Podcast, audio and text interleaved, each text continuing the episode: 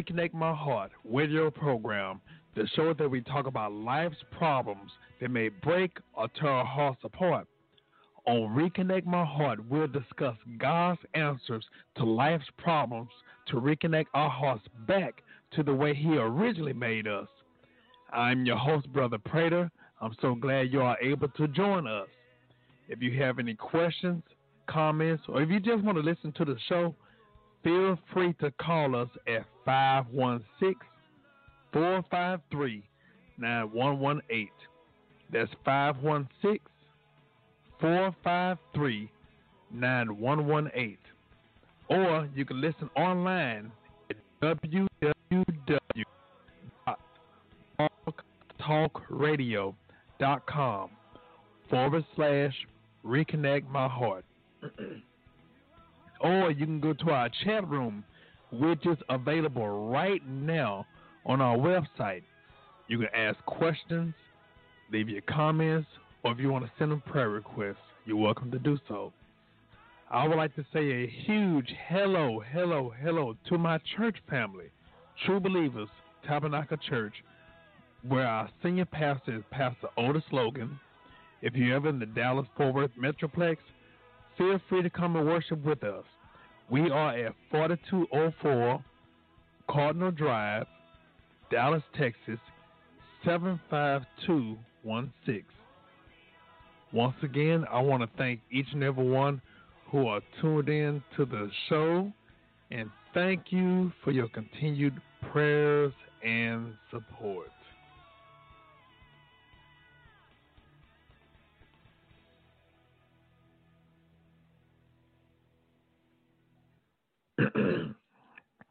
Question Do you think that a person could never be successful if they grew up in a negative environment?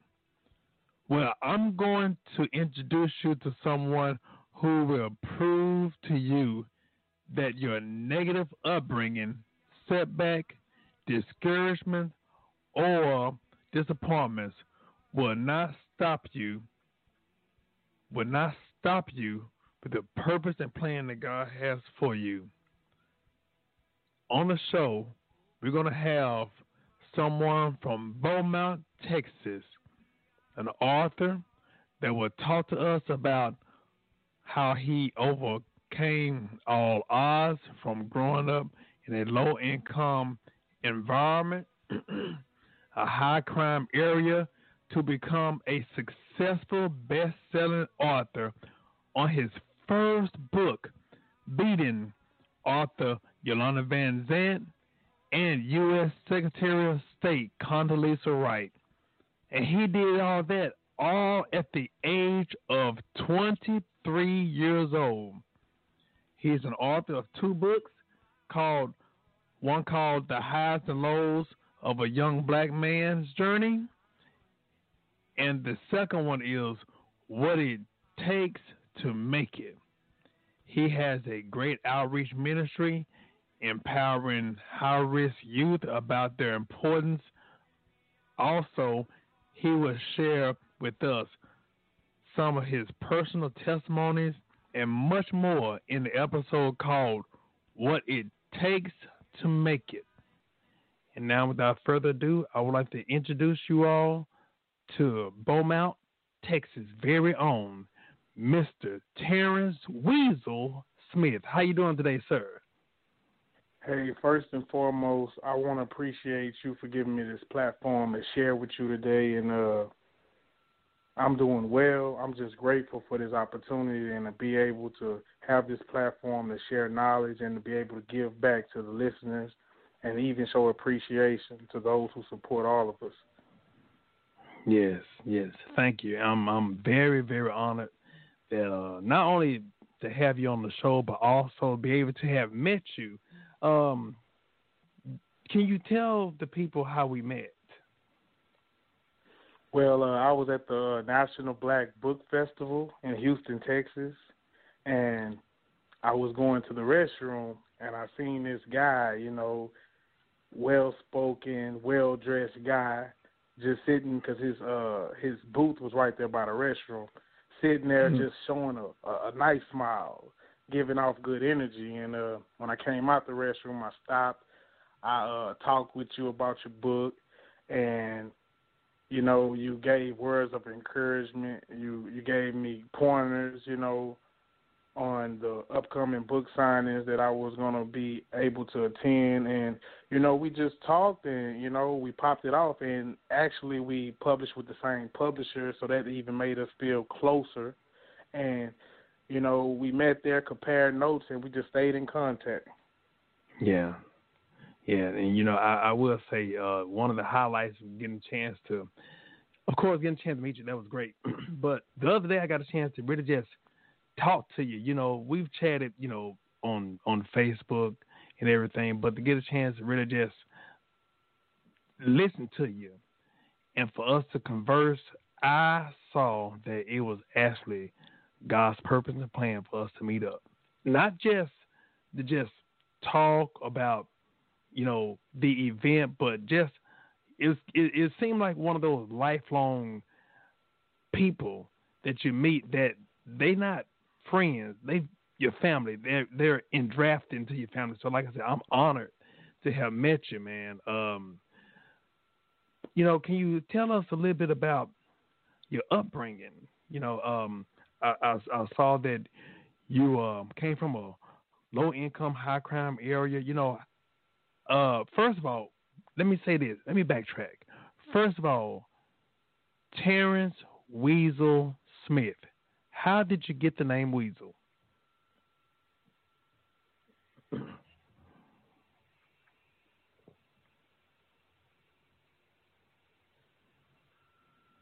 Hello, hold on. Double check, make sure I didn't lose connection. Mr. Smith, are you there? Mr. Smith, are you there? Mr. Smith, are you there? Hmm. Hello? Hello? Let me see. I'm going to get you back on the air. Okay, okay. Can you hear me now? Yeah, I can hear you. Okay, okay, okay. Can you tell us how you came, uh, how you got the name Weasel? well, uh, first and foremost, I'm a 27 year old author from Beaumont, Texas. I grew up in the uh, north end of town in a low income area known as Northridge Manor, and it's high crime. It's, it's kind of it's one of the worst areas in the north end of town. And uh, back in the day, the ice cream truck used to drive in all the projects at the time. And every time they drove in in the projects, they used to play the "Pop Goes the Weasel" song.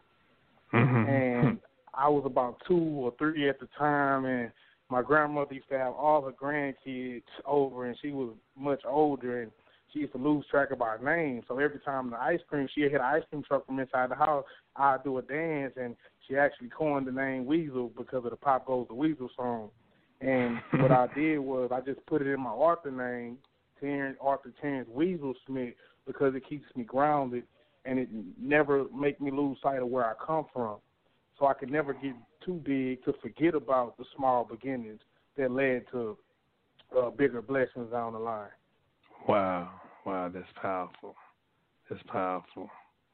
Um, now, now we know about Terrence Weasel Smith, and can you even elaborate pertaining to your upbringing, uh, low income, high crime area? Can you expand upon that, please? Well, uh, growing up in Northridge Manor, you know, it was hard. You know, being a kid, five years old, back in the day, you know, it's different from kids now that's five. You know, we was more mature. So you seen a lot, you knew a lot and, you know, I was a dreamer. And mm-hmm. it's hard to imagine being something outside of what I've seen in my environment. And in my environment all you seen was, you know, premarital sex. All you seen was, you know, drugs. You seen tattoos. You just seen, you know, uh, gang banging, and it's hard. You know, I, I, I, I mean, kids now. It helped me understand how I grew up. Helped me understand that kids now really need that mentorship, that that person to come in and speak life into their situation because back in the day I I was strong minded. I Mm-hmm. actually knew that it was a world outside of what I seen day to day and I knew that I didn't know how God was gonna uh allow me to escape, but I knew he was gonna make a way. And Mhm. this environment, you know, try being eight, nine. You, now you're playing power football, and you, you got so many dreams that you can't share it with your friends. You can't share it to family outside your household because in this environment, nobody wants you to do anything outside of what they doing. So if Mhm. they not going to college, they not going to high school, they skipping class. If you doing something that's going against that norm, you deem as a person that think they better or or oh man, he that's not gonna happen. Like you easily put down. So growing up in this area in in in in, in this side of town, you know, it made me strong and, and it taught me how to keep things to myself. But I wish that I could release it. However, you know, this this this this environment, you know, it's it's I mean, I'm trying to paint a, a depiction of just Mhm. me being there and how hard it was to even imagine that I could be something in life because when you're surrounded by so many people that not goal oriented or and I'm not trying to belittle anybody, I'm just speaking what I seen. Yeah, yeah, yeah. You gotta keep your mouth facts. shut. You gotta Mhm. you gotta keep your mouth shut on what you want to become because people will have ill will just because you're trying to break that cycle. And I always felt bad because I love these people. Rather, we had a penny to our name. I thought that the ultimate goal was to show people that we can come from this area and we can actually compete for jobs. We can we can actually go to these top colleges and show these people that this area got diamonds, even if they looking at us like rhinestones. All they have Hmm. to do is polish the diamonds, maybe, but it's still diamonds. It's still valuable uh, uh, things that's coming out these low income areas. But Mhm. we battling two things. We battling a I was battling a society that didn't think diamonds could come from this area, and I'm battling my people that grew up around me, not wanting me to be outside of what they doing. Hmm. So it, it it's Hmm. hard and it's and it's easy for somebody to put kids or or, or family members that, that that that have this life. A lot of kids can't help what they're born into. Right, know? right, right. So you can't fault them for all they knowing is drugs, crime, and this because they born into a lot of that. However, we can Mhm. be and we can be a blessing and sow that seed, and even just one, and just show them that even though you might be in the poorest area, it's okay to have the richest goals and dreams in that area. Mhm. Your Mhm. wealth don't define you. Your wealth is of the heart and of the mind, not of the pocket. And with your Mhm. heart and mind, you're going to eventually make wealth in your pocket. However, don't look at the pocket that's defining who you are, or don't look at your circumstances and let that define where you go in life. Because we can't help the de- the, the hand we dealt. However, we can help how we play the hand that we dealt. Mhm. And if Mhm. we do it in a positive light, we can be able to compete with the best of the best. And and, Hmm. and, and that's really uh, a synopsis of just what I've seen growing up, how hard it was. It was no community leaders coming out there showing us that look, you can be this if you believe in God, or you can believe this if you find God. It was nothing. Hmm. You know, some of the, some of these kids growing up in this area that I'm talking about, they don't go to church. God is Hmm. not the the main source of their faith because they wasn't taught to look within themselves and look look look into God for all that you desire, all of your problems, hand them over. They're not taught that. Hmm. So it's crazy that when you look in today's society, we deem these people that become locked up in these criminal justice systems as bad when did we do our due diligence? and give back and giving back not even all about money. Did we give mentorship? Right. Did we give advice? Did we give a resource that they can use to obtain a job or a resource they can use to or give a reference letter for college or you know, like did we actually do our part before we even deem them failures, you know? Mm-hmm. Everybody mm-hmm. needs help in life. But it's funny because, you know, a lot of people be forgetting that it's easy to help someone you know and it's even harder to help a stranger. But how hmm. many of us are walking out on faith and helping someone who easily can't repay us back? And I feel like this would make me different as an author and as a businessman. God has mm-hmm. allowed me to walk in this fire and mm-hmm. make it out without any yeah. damage.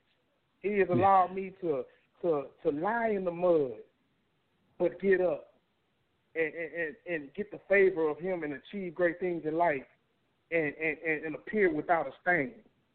Hmm. Yeah. He's powerful. However, we gotta we gotta share what we know to someone who don't know, and actually start the domino effect. Yes. Now, real quick, because I wanna I wanna cover something that you mentioned to me off the phone or off the line. You said something to me really struck me, and it's about the educational system in your school. Can you please tell the listeners what did the teachers do to calm the students down?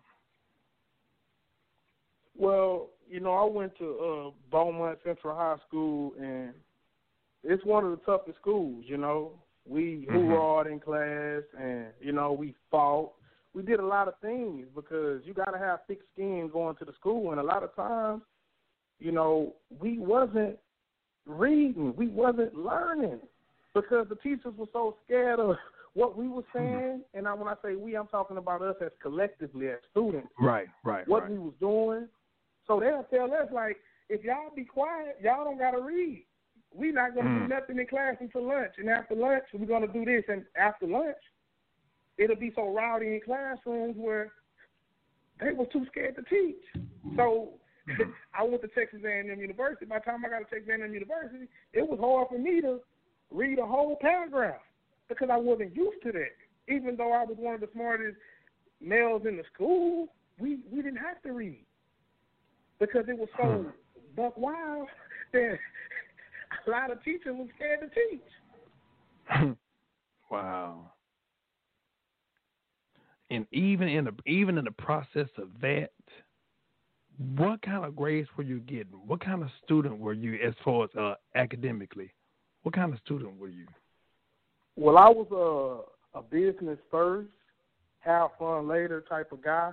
Even though mm-hmm. my friends used to have fun and skip class, when I did decide to do some of those bad things, I had all A's hmm. in my math class. Like I was an A B student.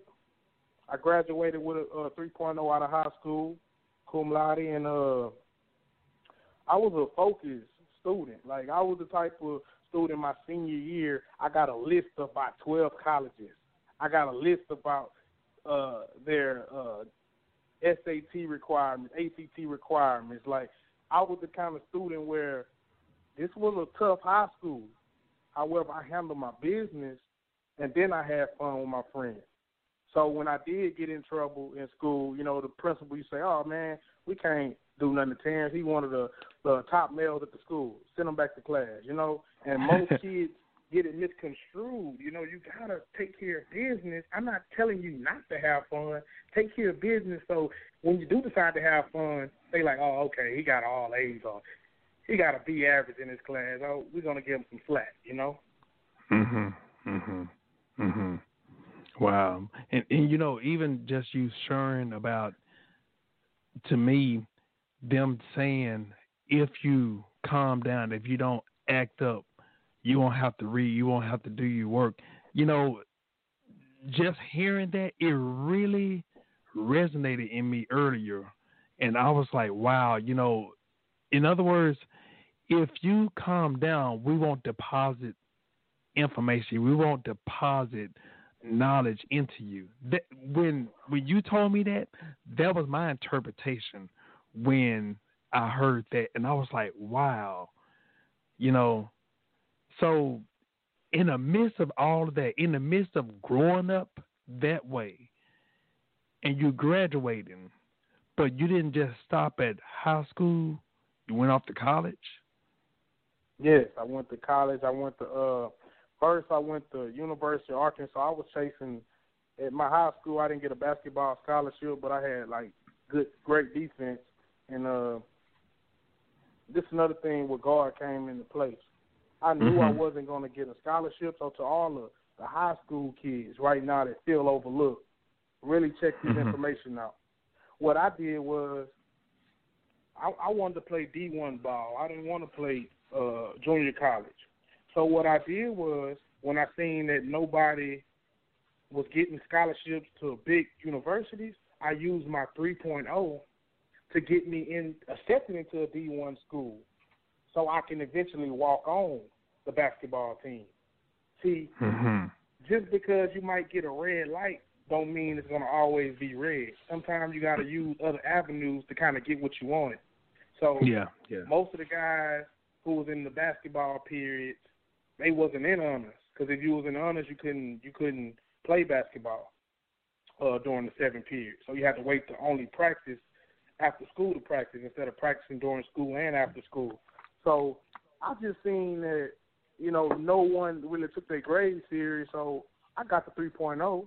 All I got to do is actually get into a, a University of Arkansas and then try to make the team and research how many players they got, and if you got like under 12 players trying to play basketball, then it's a high chance they have walk-ons. But if you got like more than 15 players, they basically uh won't have walk-ons. And what I did was I used my 3.0 to get me to University of Arkansas, and I called the assistant coaches and explained my situation.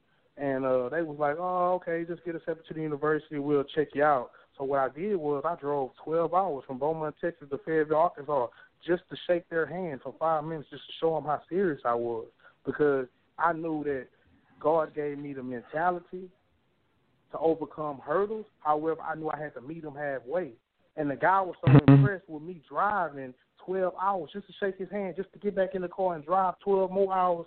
He was like, okay, when you actually come, you know, I'm really going to make sure that, you know, you make the team and it was just so crazy how everything was working. But I felt like even um even in, in the midst of your blessing, you still got to meet God halfway. Right, and right, right. You got to right. do your part. yes. You know?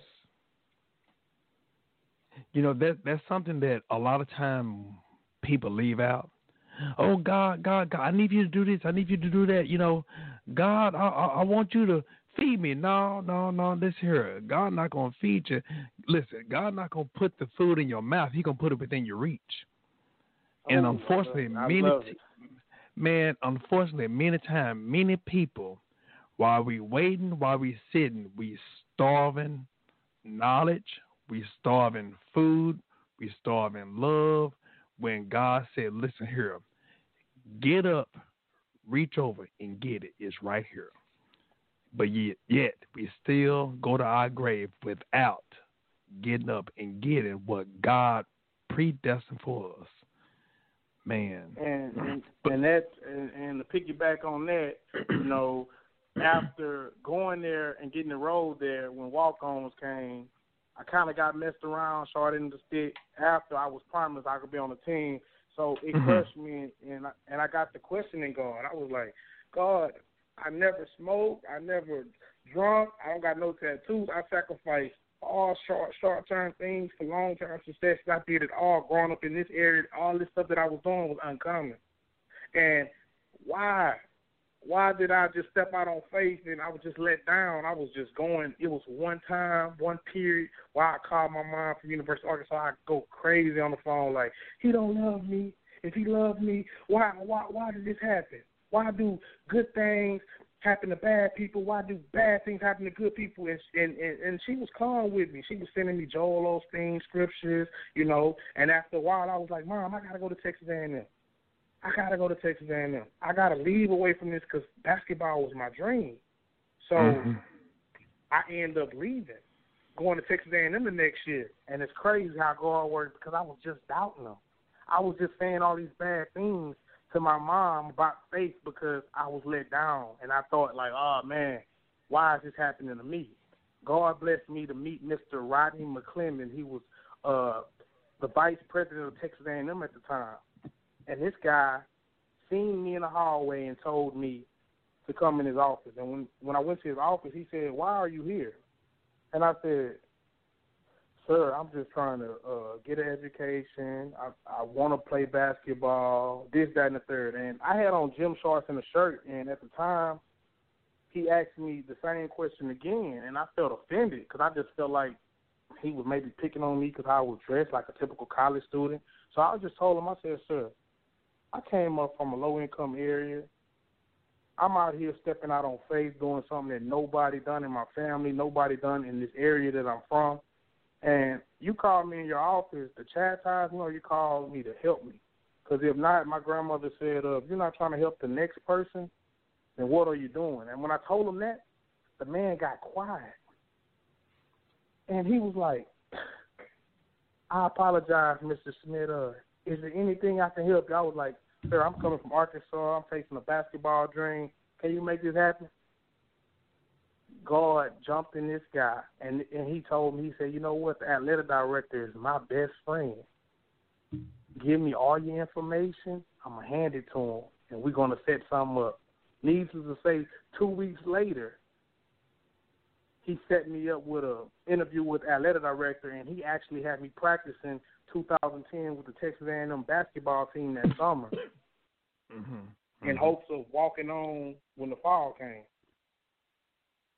And once again, walking on in the fall, I did good. Me and this other uh, freshman, he was a freshman, I was a sophomore at the time. We we tried out, we outdid everybody at trials, and the door closed again. They picked somebody who I guess they knew or parents donated to the school, and I was back at uh maybe God heard my pain, and now he's he's creating another opportunity. And then when that door shut, I just felt like, how could he allow someone to to take my dreams away? And you know, it was just it was a rough period. But what I learned from it over time was he was just making me strong. He was gonna put that heart and work ethic in me to never let anyone stop me or or make the final call to my success. So he actually, little did I know, ignited a fire within me to just have that drive to when I say I'm gonna do something, just do it. And yeah.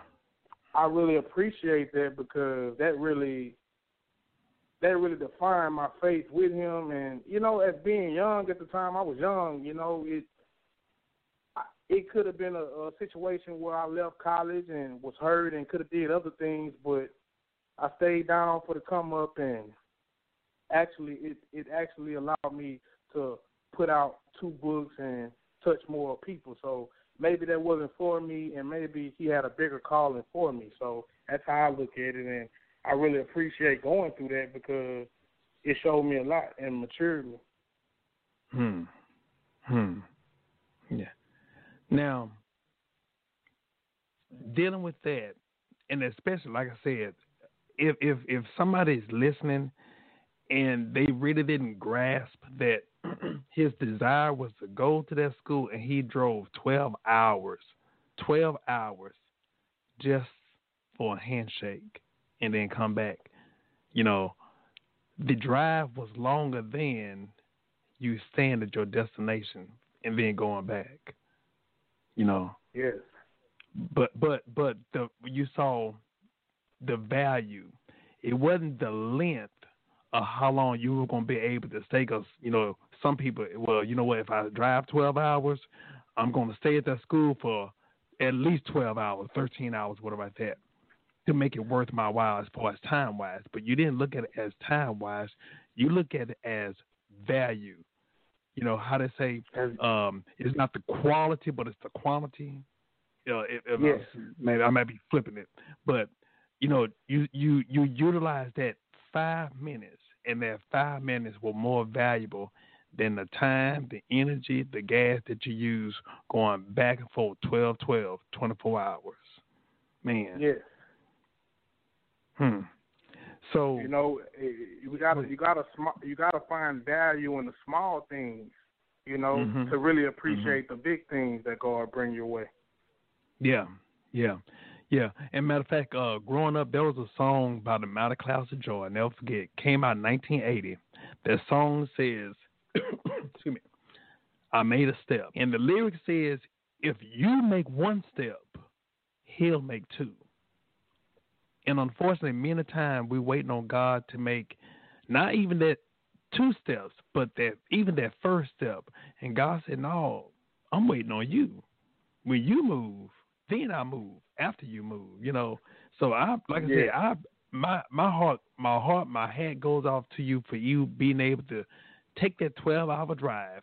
And even in the point of you taking that twelve hour drive, you didn't know what what would have been happening, what would have happened by the time you made it there, and you know, um, did you? I'm pretty sure many opportunities for you to turn back around. You know, many things might might try to come to your mind, or might even been a phone call to tell you, hey man, you know, you need to turn around, or you know, come on back. Um, now, one quick thing. This is something I didn't bring up earlier that you shared with me off the line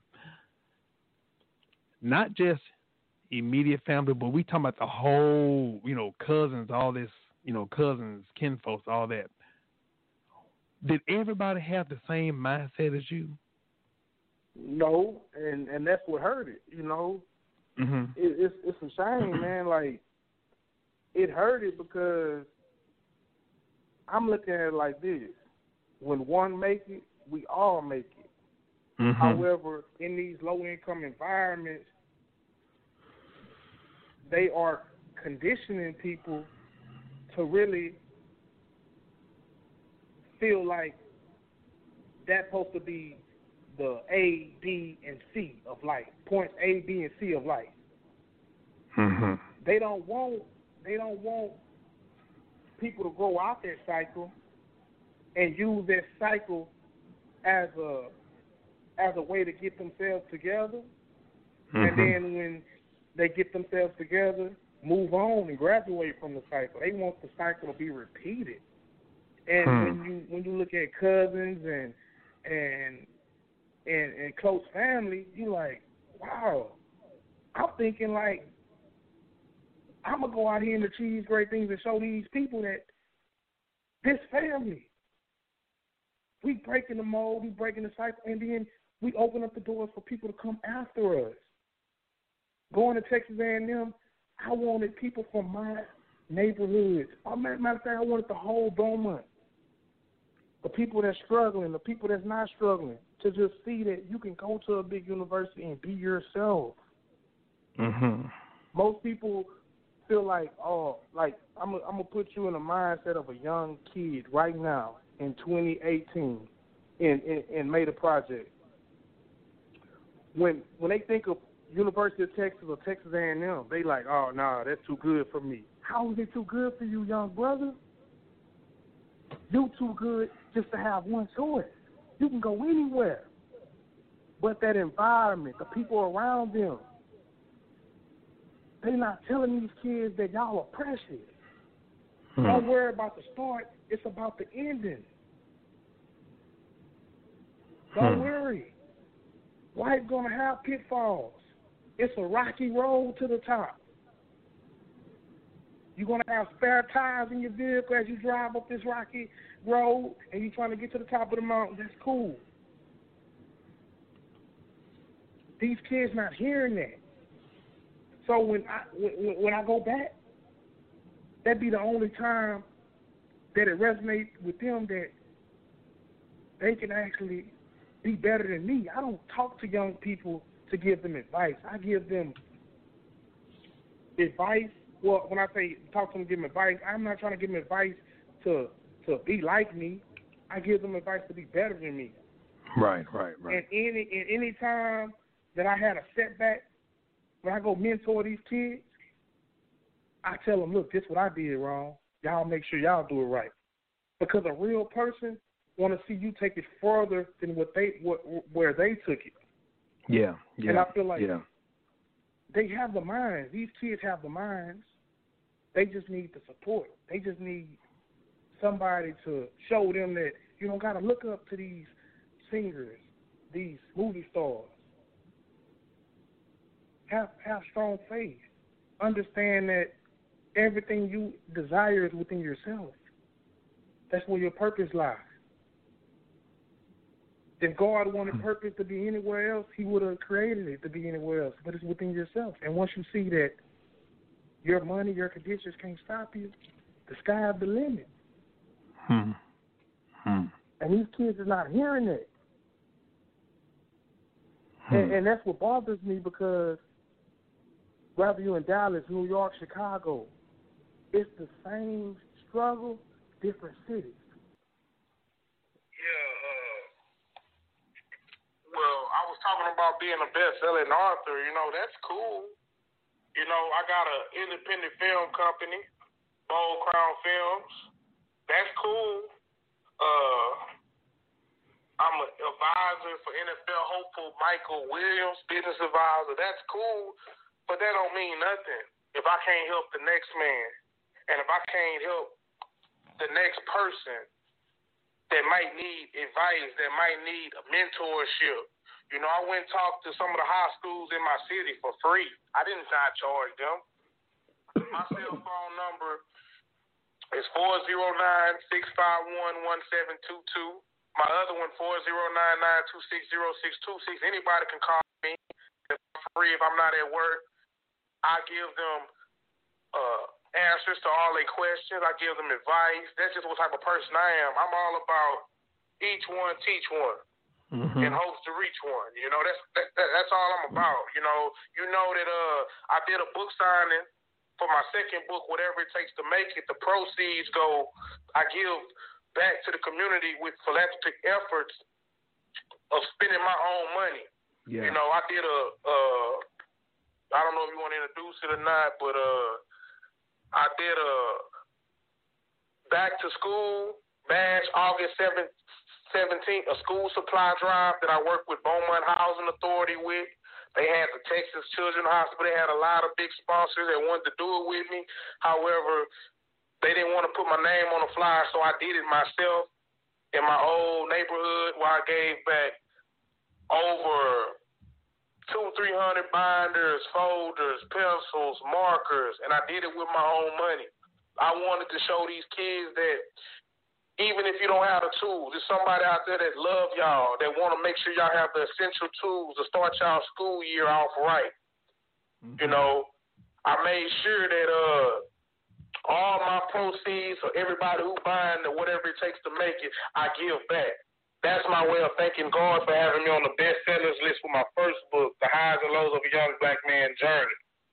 It ain't about the money. It's about helping the next person get in position where they can potentially feed their family or they can get that uh that that, that job they want or that that or make a, a career switch and show them that man, look, there's people out there that care about you, care about your future, and just care about you getting everything that you want and desire, you know? Mm-hmm. And that's what type of person I am, you know, and I really mm-hmm. appreciate, you know, a guy like you giving me advice, motivating me and, and keeping me going because with the back to school school supply drive, I use my own money. I mean, I got a son and uh I got a lot of bills and I made sure I went in my I've been at Coke three years Coca Cola, and I went in my retirement, that the, the three years worth of retirement, and made sure I spent spent what I needed to spend to make sure these kids have, without second guessing it. Mm-hmm. You know, you gotta sow that seed somewhere. You gotta you gotta start, and why not why not in the youth? Yeah, yeah. If you don't mind, I need to I need to tell people this. Um, when I met you, when I met you at the uh, National Black Book Festival. the, the beautiful thing that caught my attention when you when you let it be known. Matter of fact, I'm gonna have you to say it. I'm gonna have you to explain it. But when you were selling your book, can you please let people know what you were doing, what you were giving back, and also why you were giving it back? Oh man, I mean, I'm excited just to even say this because I want people to understand that uh, Brother Prater and Author Terrence Weasel Smith, we're real individual. There's no gimmick. At the National Black Book Festival, I was selling my book. However, most supporters and fans, whatever you might want to call them, didn't know that I had cookies. One of them I had two types of cookies. One with a quote, an individual has to put action behind words to achieve great things, and the other one of my book, Whatever It Takes to Make It. I had backpacks that say whatever it takes to make it. I had dog tags that say whatever it takes to make it. I had cup holsters that said whatever it takes to make it. When you bought the book, and I even had shirts of all sides to say whatever it takes to make it. When you actually bought my book, I gave you items that's worth more than my book. I wanted to show that whether you bought my book or not, these items was free from me. Because it's a token of my esteem. I'm grateful for somebody spending their hard earned money on my product, but I'm even more grateful even if they don't buy the product, they just come over and talk to me.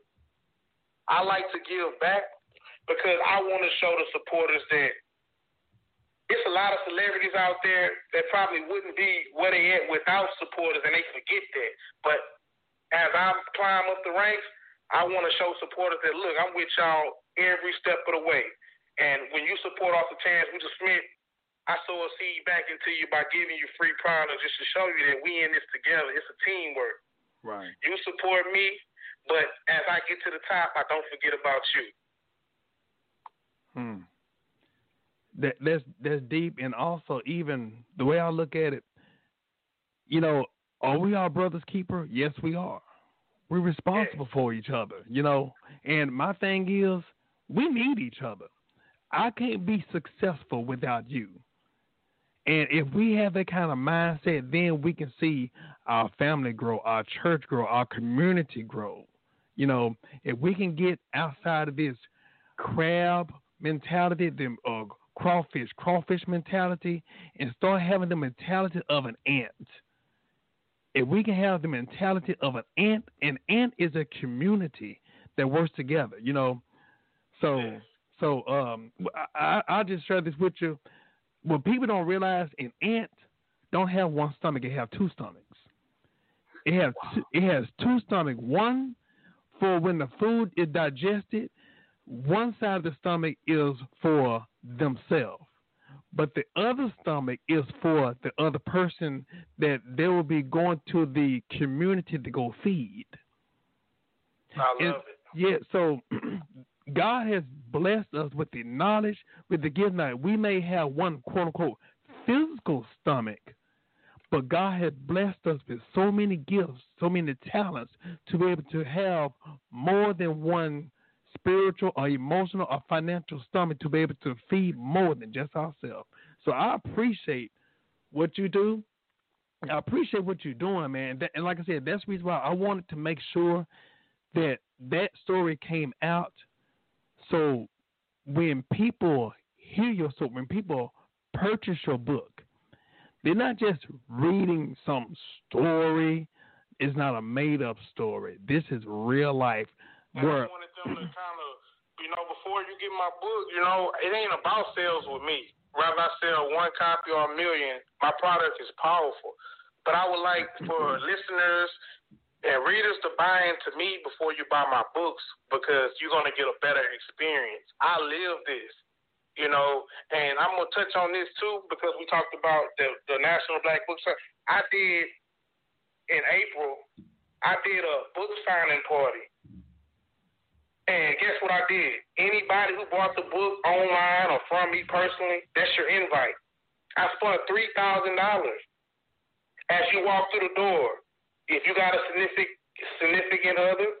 If you got just by yourself, you pick up on me. I spent six hundred dollars on food for all supporters. I covered the tab. I didn't even want a profit. Most authors would call me crazy, but I knew what I was doing. If you supported me, spent your hard-earned money, it was like a night in the town on me. I made sure that everybody got backpacks, everybody got over four hundred dollars worth of treats that was on the table, and everybody got slices of cake, everybody got gum. It was so elegant and nice, and I actually covered to celebrate. I mean, it was a three thousand dollars night that wasn't about me, was about supporters. And everybody who came was so wild and they was like, Oh man, you didn't make no money. It's not about money. It's just about showing people that look, you are appreciated. God has blessed me. So I'm gonna bless others and show other people that guess what? I appreciate the gesture for you supporting me and my literature to help me get to that next level. So, I mean, it might this story might not seem significant to a lot of people, but some of your favorite celebrities would, wouldn't do that. They'll be trying to make money that night. However, it wasn't about money with me. It was about just showing people that I appreciate y'all. God has gave me favor to become a, a household name and to be on bestsellers list. And I just want to share some of the blessings to people who helped make that possible. Mhm. Mhm. Now, also, what I want to do is, we heard your situation growing up. We heard the struggle. We heard how everything was. Even like I said, even just the school not encouraging education, not encouraging information, not encouraging wisdom, but even depriving uh, wisdom and knowledge from you all. Beating the odds of that, and then the turning point, the turning point.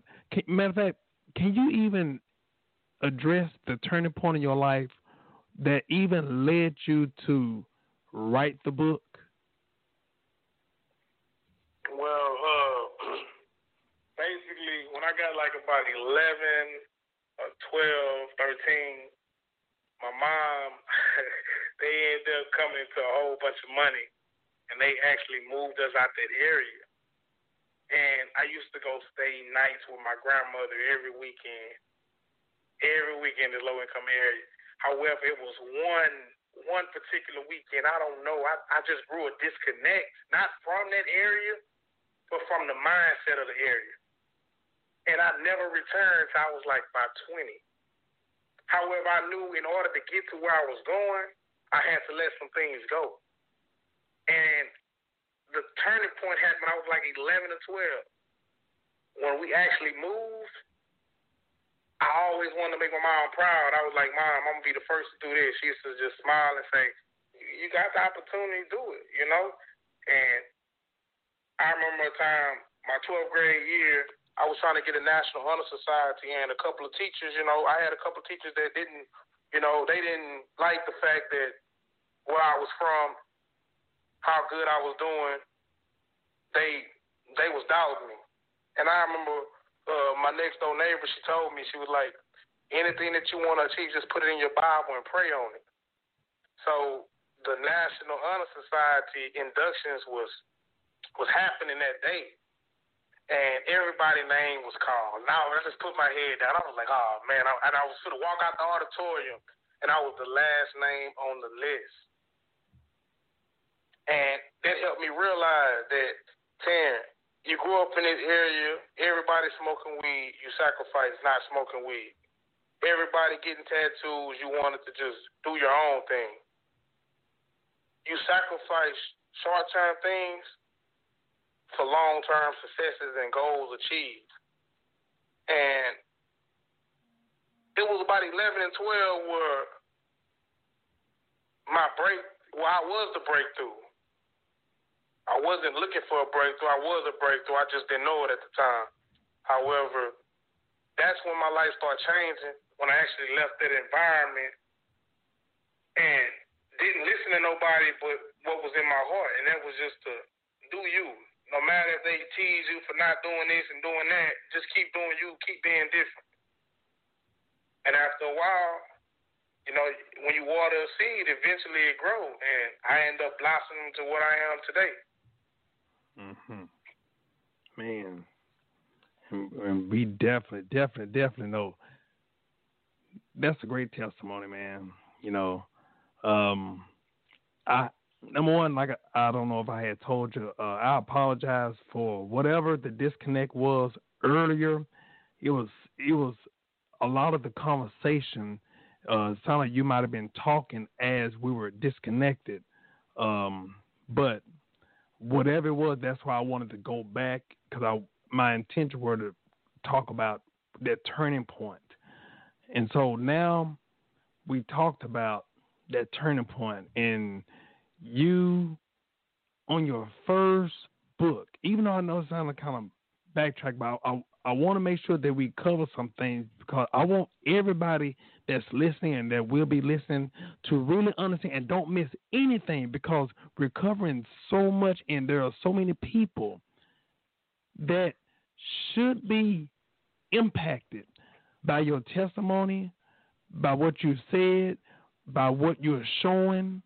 But you putting out that book, your first book, excuse me, on your first book, in spite of where you came from, next thing you know, you're finding out that you have became a bestseller, outselling Yolanda Van Zant. I hope I'm saying her name right, but Yolanda Van Zant and Condoleezza Wright.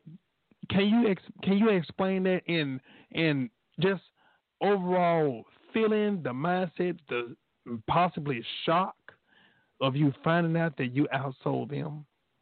The the I wasn't shocked because it's nothing too big for God to do. Right, right. But I was disappointed because God showed me a big lesson, and I want this. This is some gems I'm gonna drop. Yeah. I was worrying about the outside people. Why is the news station not it, with all the killings that's going on in the in in the city? Why they not shedding light of a positive young black man who who society, different races didn't didn't think it was possible for this guy to do some of the things he did. Why they not talking about my book in the newspaper? Why they not letting me come on their news stations and talk? Why they why they don't want to they they talking about killings on TV, but they don't want to talk about success stories. I was worrying about everything instead of worrying about God and thanking God, and and, and it was just I was putting my faith in man and worrying about man letting me down, and I didn't understand that God was showing me a lesson. He had me on bestsellers list, but I was broke. I didn't have no money. The publisher was making all of it. You know what he showed me? This is what I could do for you. However, you didn't seek me first. You were seeking approval of newspapers and wondering why this person, man, let you down every time. I won't. But you didn't seek me first.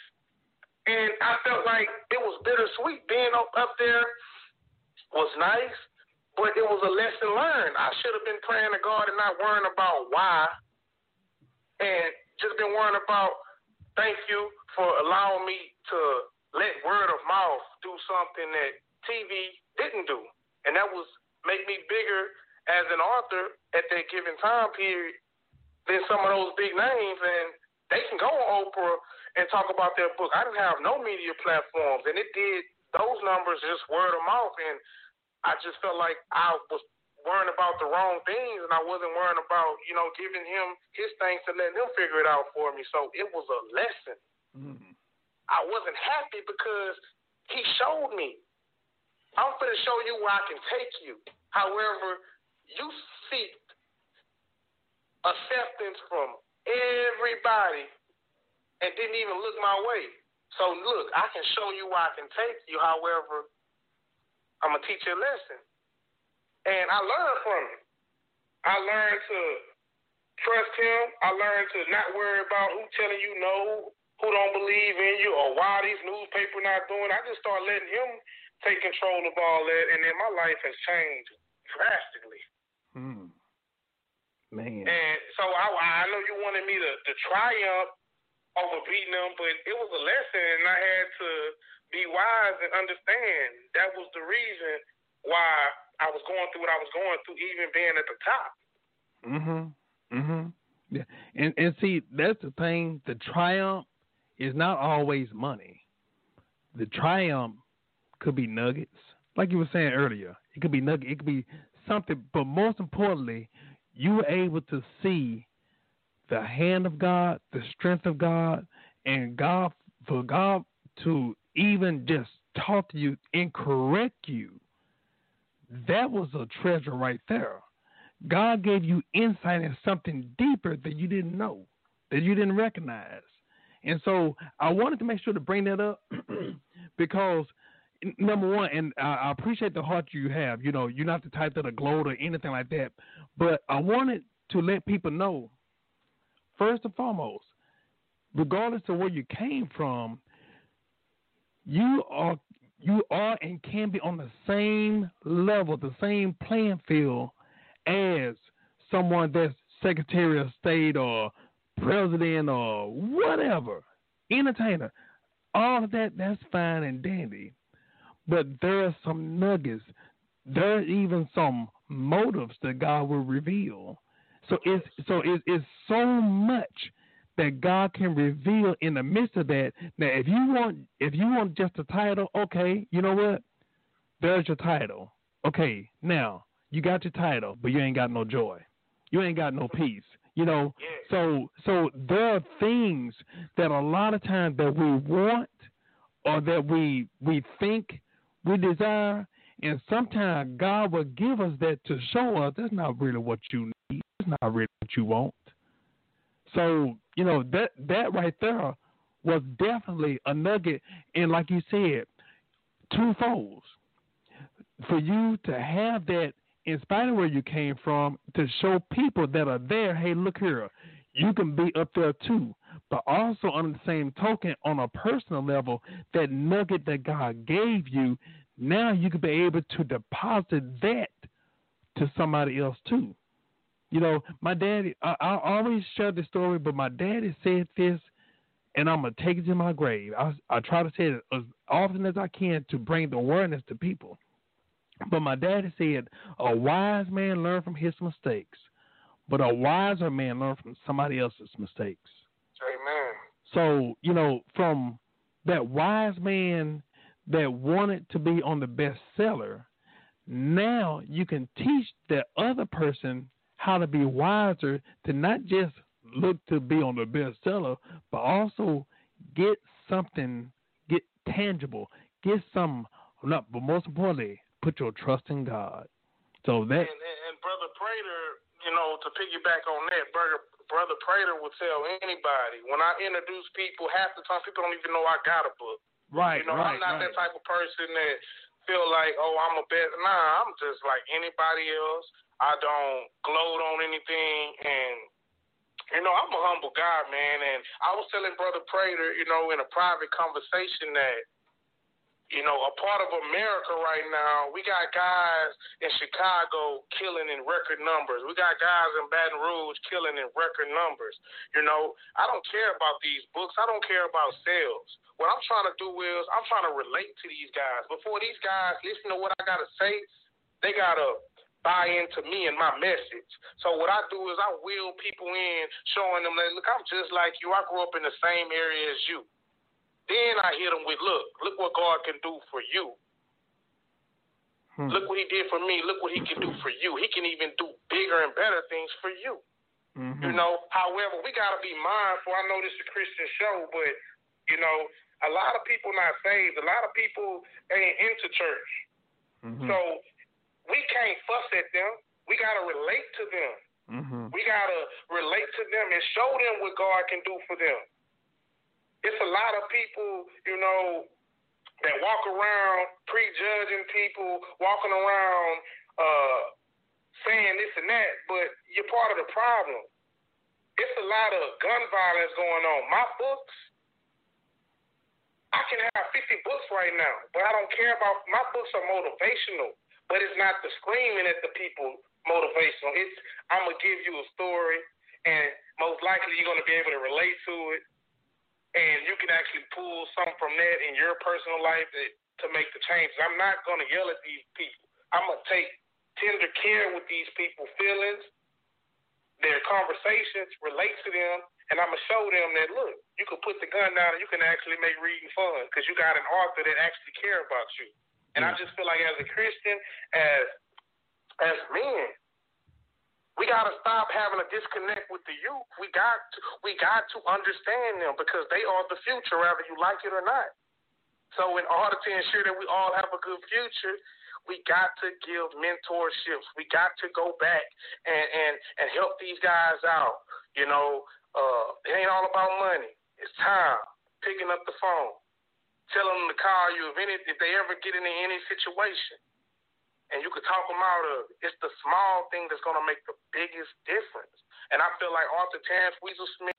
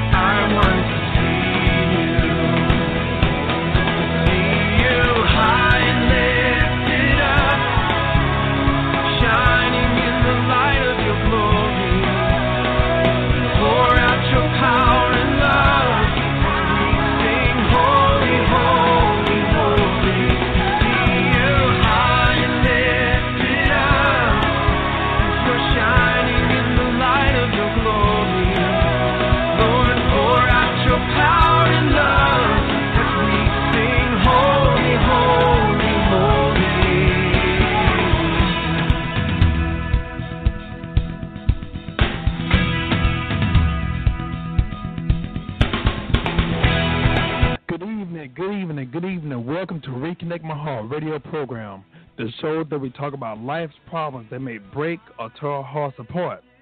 On Reconnect My Heart, we'll discuss God's answers to life's problems to reconnect our hearts back to the way He originally made us. I'm your host, Brother Prater. So glad you are able to join us. If you have any questions or comments, excuse me, or if you just want to listen to the show, feel free to call us at 516 453 9118. That's 516 453 9118. Or you can listen online at www.blogtalkradio.com forward slash reconnect my heart. Or you can go out to our chat room, which will be available in two minutes. You can go out to our chat room where you can ask questions, you can leave your comments, or you want to send a prayer request. You're welcome to do so. I would like to say a huge hello, hello, hello to my church family, True Believers, Tabernacle Church, where our senior pastor is Pastor Otis Logan. If you're ever in the Dallas Fort Worth area, feel free to come out and worship with us. We are at 4204 Cardinal Drive, Dallas, Texas 75216. I want to thank each and every one who is listening to the show. Thank you for your continued prayers and support. Now, unfortunately, last week we had a technical difficulties, but no matter what, we're proving the devil wrong. Number one, we have some of the footage from last week, and what we're going to do, we're going to have part two today. We have the guest that we had last week, and whatever we didn't finish last week will be completed today. Excuse me. I'm very honored to have this young man. I'm going to tell you a little bit more about him just in case you didn't catch him last week.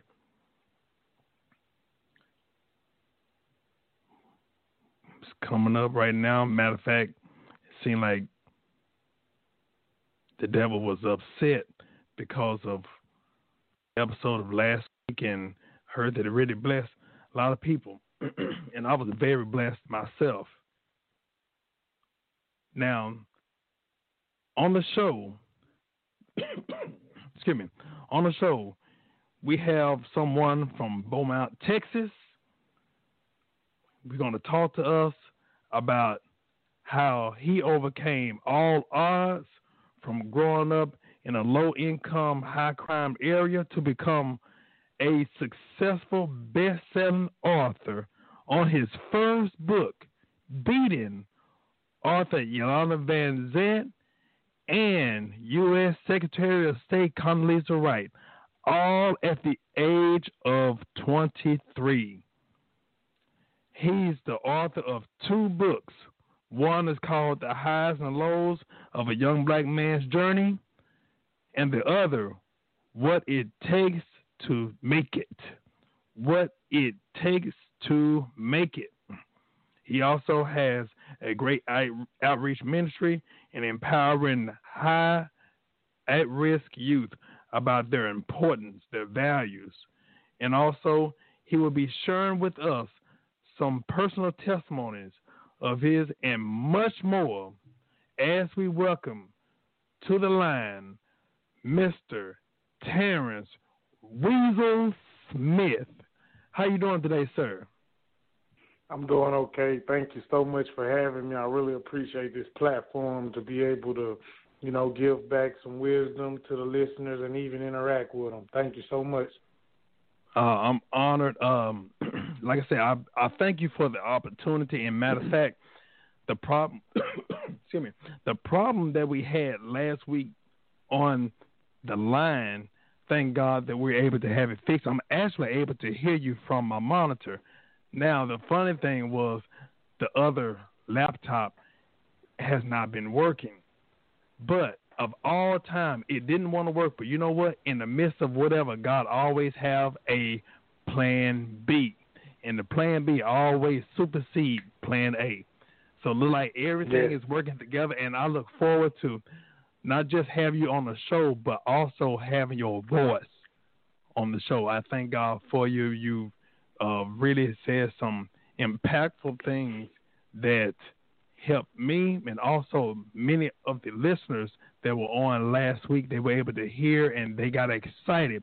A lot of them were very disappointed, just like me, that the line was cut off. But remember this, like I always say, it's never ended. It's always a to be continued. So here's the other part of last week which we have them on the line. And for those who have questions, comments, feel free to write them down and get ready to ask them as we go on on the on the show. First of all, how was your day today? My day was good. You know, I actually uh I'm working on a movie called Second Chance by Betrayal. So I shot a couple of scenes today in the Beaumont area. And I'm just blessed, man, to be able to be greater than what I was yesterday, and just to know I could be greater than I am today, tomorrow. So I'm just really blessed and looking forward to things elevating in my life. Yes, Yes, yes, and you know, excuse me, and I thank God, thank God for um, you know, even I saw some of the um pictures that you had posted, and I was very, very uh proud of you. Now, one of the one of the things that we were speaking about last week, how, if you don't mind, we're gonna kind of revisit some of the things that were said, just in case those that weren't on the air last week, if they're on there now.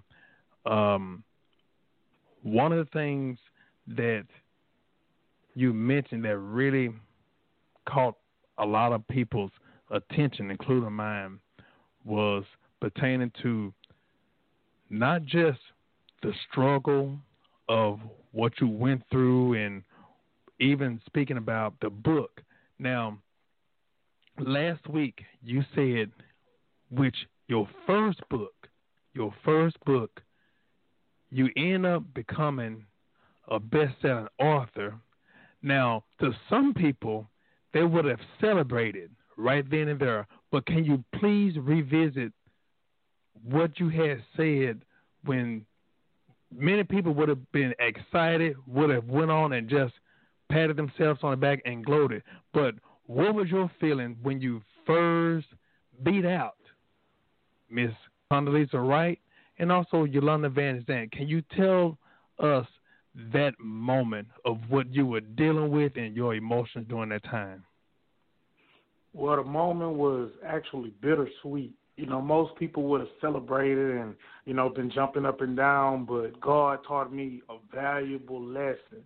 When my book first came out, I was confused why, you know, the media always show killings in this city, always show, you know, the bad things going on. But this was a young black man who grew up in one of the worst projects in the city never drunk alcohol, never got any tattoos, never smoked any marijuana, you know, always did the right thing, was able to graduate high school all honors, was able to go to Texas A&M University, was able to put out a book, and it, it is on the bestsellers list. Like, why are these people not talking about me? Why am I not getting this coverage? Like, why something positive that can change many lives because I'm the first in my neighborhood and in my family to do these great things. Like, why they not put that on the forefront to motivate people? I was so worried about what people was doing for me. I didn't even give God his thanks for what he did. And he showed me a lesson. He put me on these bestsellers list and I beat out all names. But he was showing me that when your book first came out, you was putting your faith in man, and you wasn't putting your faith in me. But one thing about me, I'm a I'm a faithful God, so I'm gonna show you where I can take you. And he gave me a hmm. glimpse of that. And even though I beat out all these authors, I was dead broke. My publisher was was trying to get me to, to, to buy into these marketing plans that didn't even make sense. They didn't even probably read the book. They didn't even understand the direction, the impact it had. It was just so much that I was willing to sell my car to get money to market my book with the publisher, and God woke me up and He was like, "T, if you would have just sought sought out me, if you would have put your trust in me and not in man, not only would you would have been on them bestsellers list, beating out celebrities who can go to Oprah, who can get that media attention. I was just local beating them out, just off word of mouth. He showed me his power, but he also showed me since I didn't seek him first, I'm gonna give you a taste of what you can have. So it was bittersweet because it was a lesson, and that hmm. lesson I hold dear to me, and it's gonna forever make me humble because he showed me that I I was worrying about my problems instead of handing it to him and letting him figure it out for me. So there you are, number one, Amazon hot new releases. Number number one, um, in the Southern United States for biographies, bestsellers. But you're not happy. You're, you're, you're not living like you're number one. So I mean, it was a bittersweet thing, but I appreciate God for showing me that, and it gave me the knowledge and it gave me the the wisdom to know that all I got to do is seek Him and trust Him. It ain't what you know, is is who you know, and I know Him, and He's bigger than any person on this earth. So mm-hmm. that's who I should go to, even when I'm good, as well as bad. So it, it's just being a bestseller was was was, was bittersweet. I could have been celebrating, but I learned a valuable lesson, and, and and that took away from the celebration, but I needed that. And now I'm celebrating on the back end now because I've been trusting him ever since, and he ain't never failed me. Man, man, man, man. And you know what?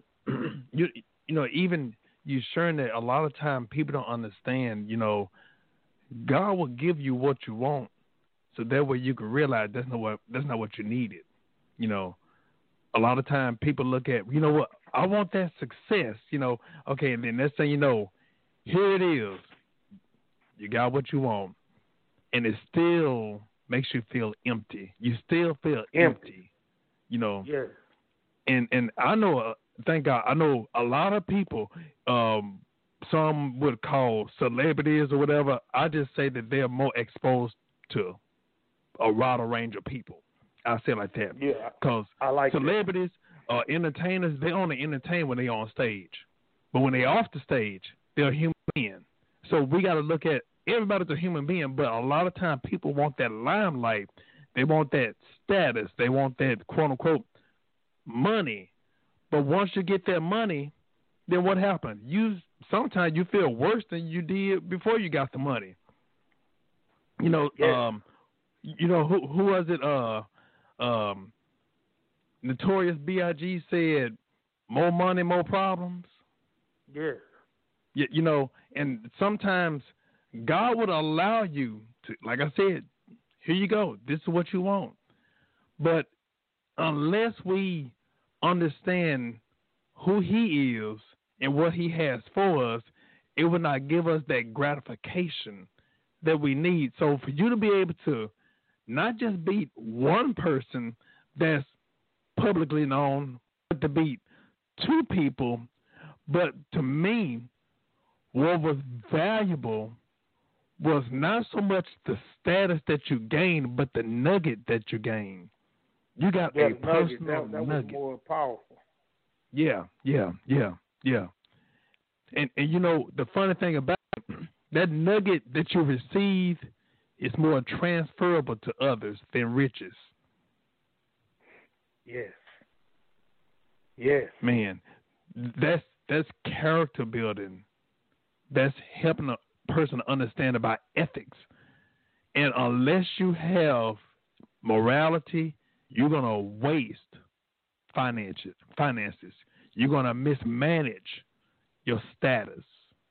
So, the way I see it, God helped you to get established what? Your foundation. He got your foundation established. And for you to help excuse me, for you to be able to have your foundation established, they help us to examine our foundation.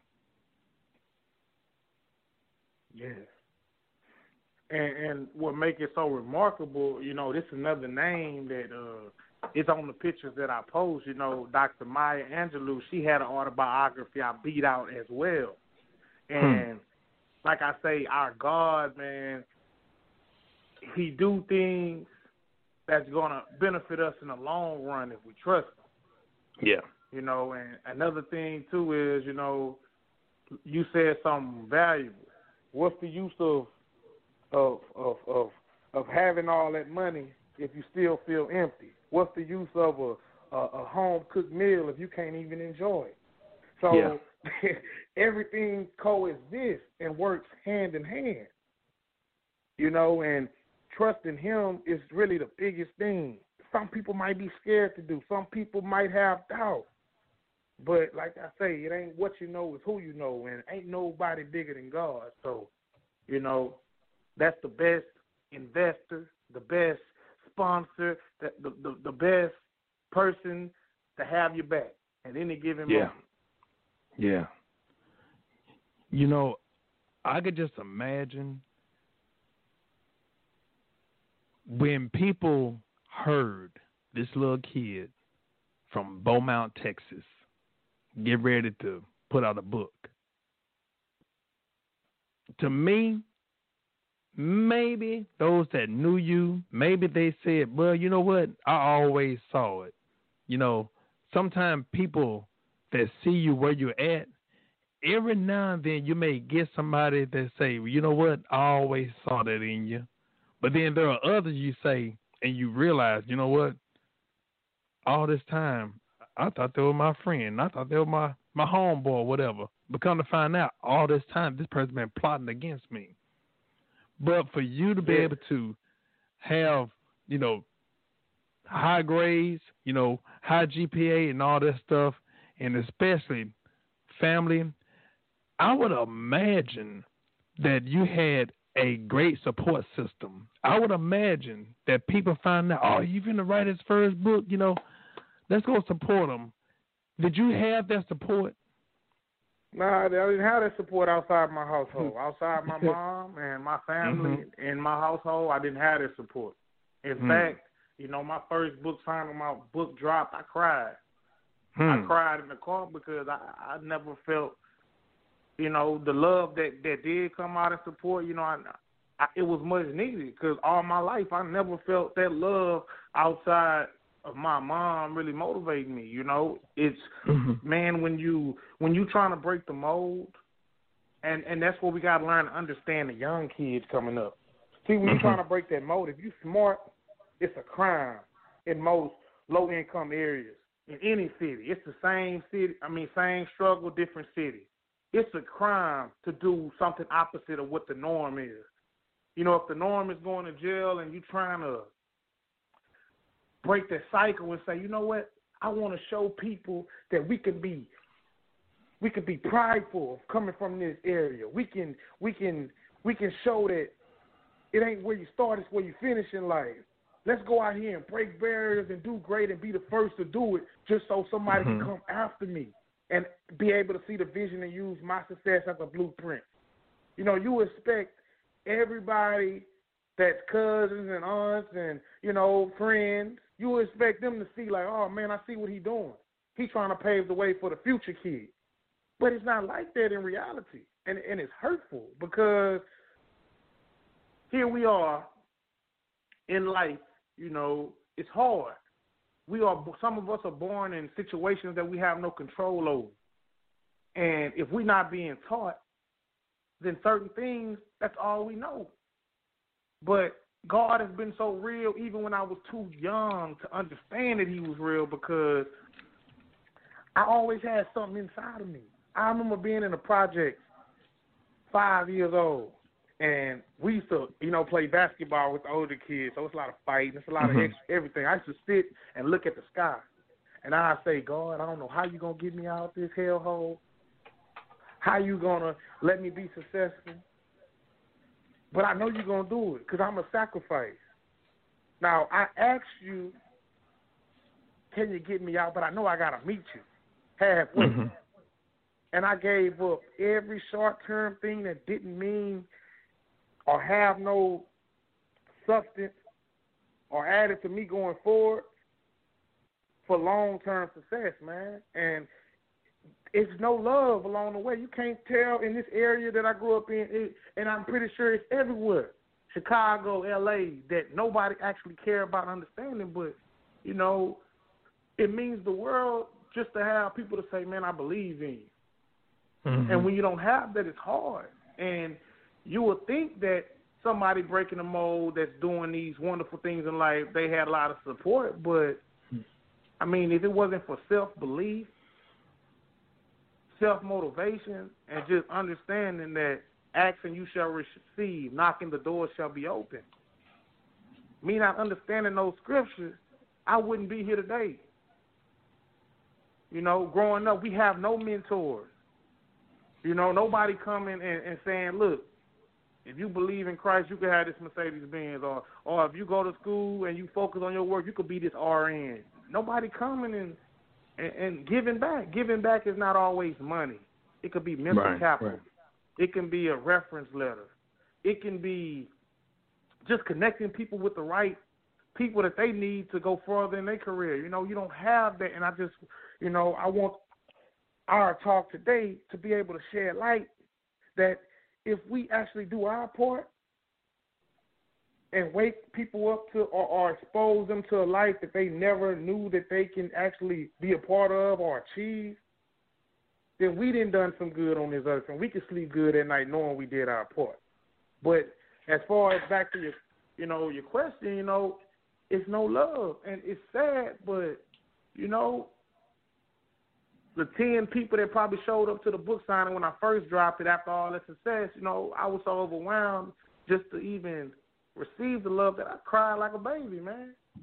And they didn't know that they probably thought, oh, he excited that he got his book, but it was really tears that, God, I I really did this for everybody in my family, everybody in my neighborhood, everybody that went to jail and, and murdered somebody or didn't murder somebody and, and wasted their life.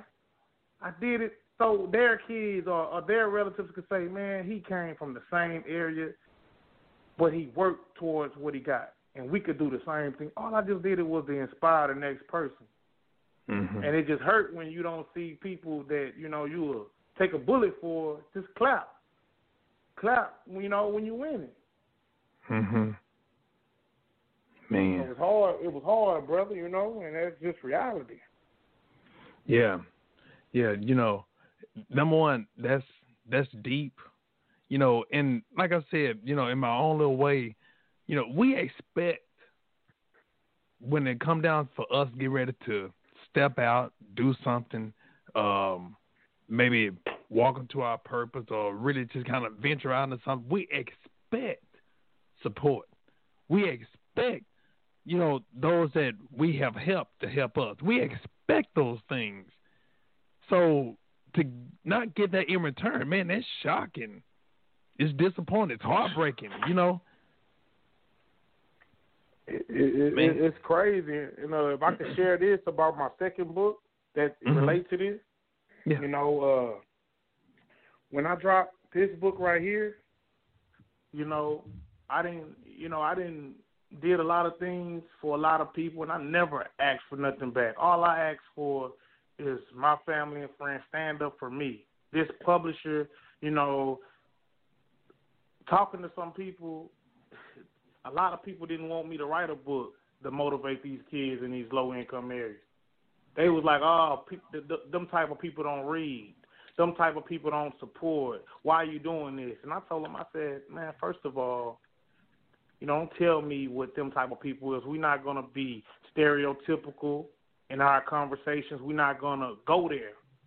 And I was kind of disappointed because these were some words by the powers that be. Mm. So when my book dropped, you know, I'm like, man, we're gonna prove these people wrong. I want everybody to go out there and support, even if I gotta give away free copies. You know, Mhm. all my friends, most of my friends didn't buy my book, so I prayed. I prayed, and I had a girlfriend at the time, and she used to always say, "Man, you you you was bragging on these people. You all every time, like my girlfriend, you know, if she seen somebody that I was cool with." I brag on people a lot, and she used to get mad. She used to be aggravated. She used to be like, "Man, you always saying nice things about these people. Your book came out there in support." I said, I used to say, "Baby, don't worry about it. It's cool. You know, I'm still gonna say nice things about them because I'm not that tick for tack person. You know." I mean, it got to the point we used to have screaming matches because she used to just hate that I talk good about people, and she felt that nobody was supporting that was supposed to support. But she didn't understand this. God gonna send you the people you need, not who you want along the journey. Mhm. He sent me.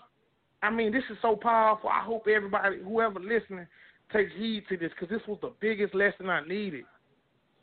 I mean, she'll throw it up in my face all the time. She used to make me feel bad, and I try not to think negative or have a negative attitude and say, "Man, they fake friends." I, I didn't do that. But what he did for me, the people I least expected, they showed out in in big numbers. They not they didn't buy just one book. They'll buy two books. I had a woman call me. I seen a hundred dollar bill underneath her uh her glass, and I was like, "Whoa, what's she trying to do?" Because I don't got no change. You know, I didn't have no change when I went visit her. This woman Mhm. gave me a hundred dollar bill for one book and told me just pay it forward for. Her. I mean, Mm.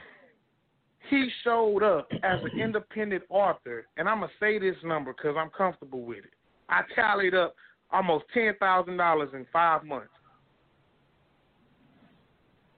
Ten thousand dollars almost five months, and this not even including friends. I got over five thousand friends in this city. Not even twenty of my best friends, my closest friends, bought my book, but everybody who I didn't expect or who I wasn't as friendly with stood up and supported me. God showed me this. You didn't never needed them people to make or break you. I got you. And mm. while you was worrying about who was going to support you, I already had it in people's hearts to support you. And what it showed me was bigger than the financial reward because every we're going to talk about it a little later, but every proceed of this book went back to the community anyway. So it wasn't even about the money, and that's why I could share the money with it.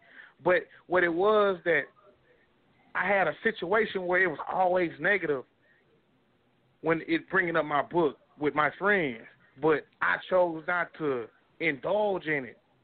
I chose not to bash people because they wouldn't support. I just chose to trust God, and God showed up, and He showed out, and to this day, I got a couple of books on me right now. Ain't no friends, ain't no close friends support ain't no class, too many classmates support it. But best believe these books are selling by strangers, people calling me. People seeing me at the store. I do not know. Hey, you the guy with the book. I seen your billboard. Here you go. Where the book at? Let me get a picture. So what I'm saying, I'm saying is to say this. If we keep worrying about what people don't do for us, we're gonna be crazy. Mm. But if we if we kill that and worry about the ones who in your corner, I don't care if you got one person in your corner. I'd rather have uh, ten lions around me than a hundred sheep. Mm. Ten lions around me than a hundred sheep. See the value in one. He gonna see your attitude with just one person. And if he see that you got to get attitude and you treat that one like a million, he gonna send a million your way. Trust the process, but this conversation is mostly about trusting God. Don't let nobody define you. Don't let oh I did this for this person. Don't don't let people get you out of character to then fight evil with evil. They gotta live with right. it. Right, right, right. You know, and and and that's just a. I had to share that because it's like that's another example where Unlike the first book, I learned to trust God more. And now that I'm trusting Him, opportunities and people and and just my whole brain is going through the roof. So don't let nobody take you out your element. Don't give major energy to minor things that won't matter tomorrow or that have no effect on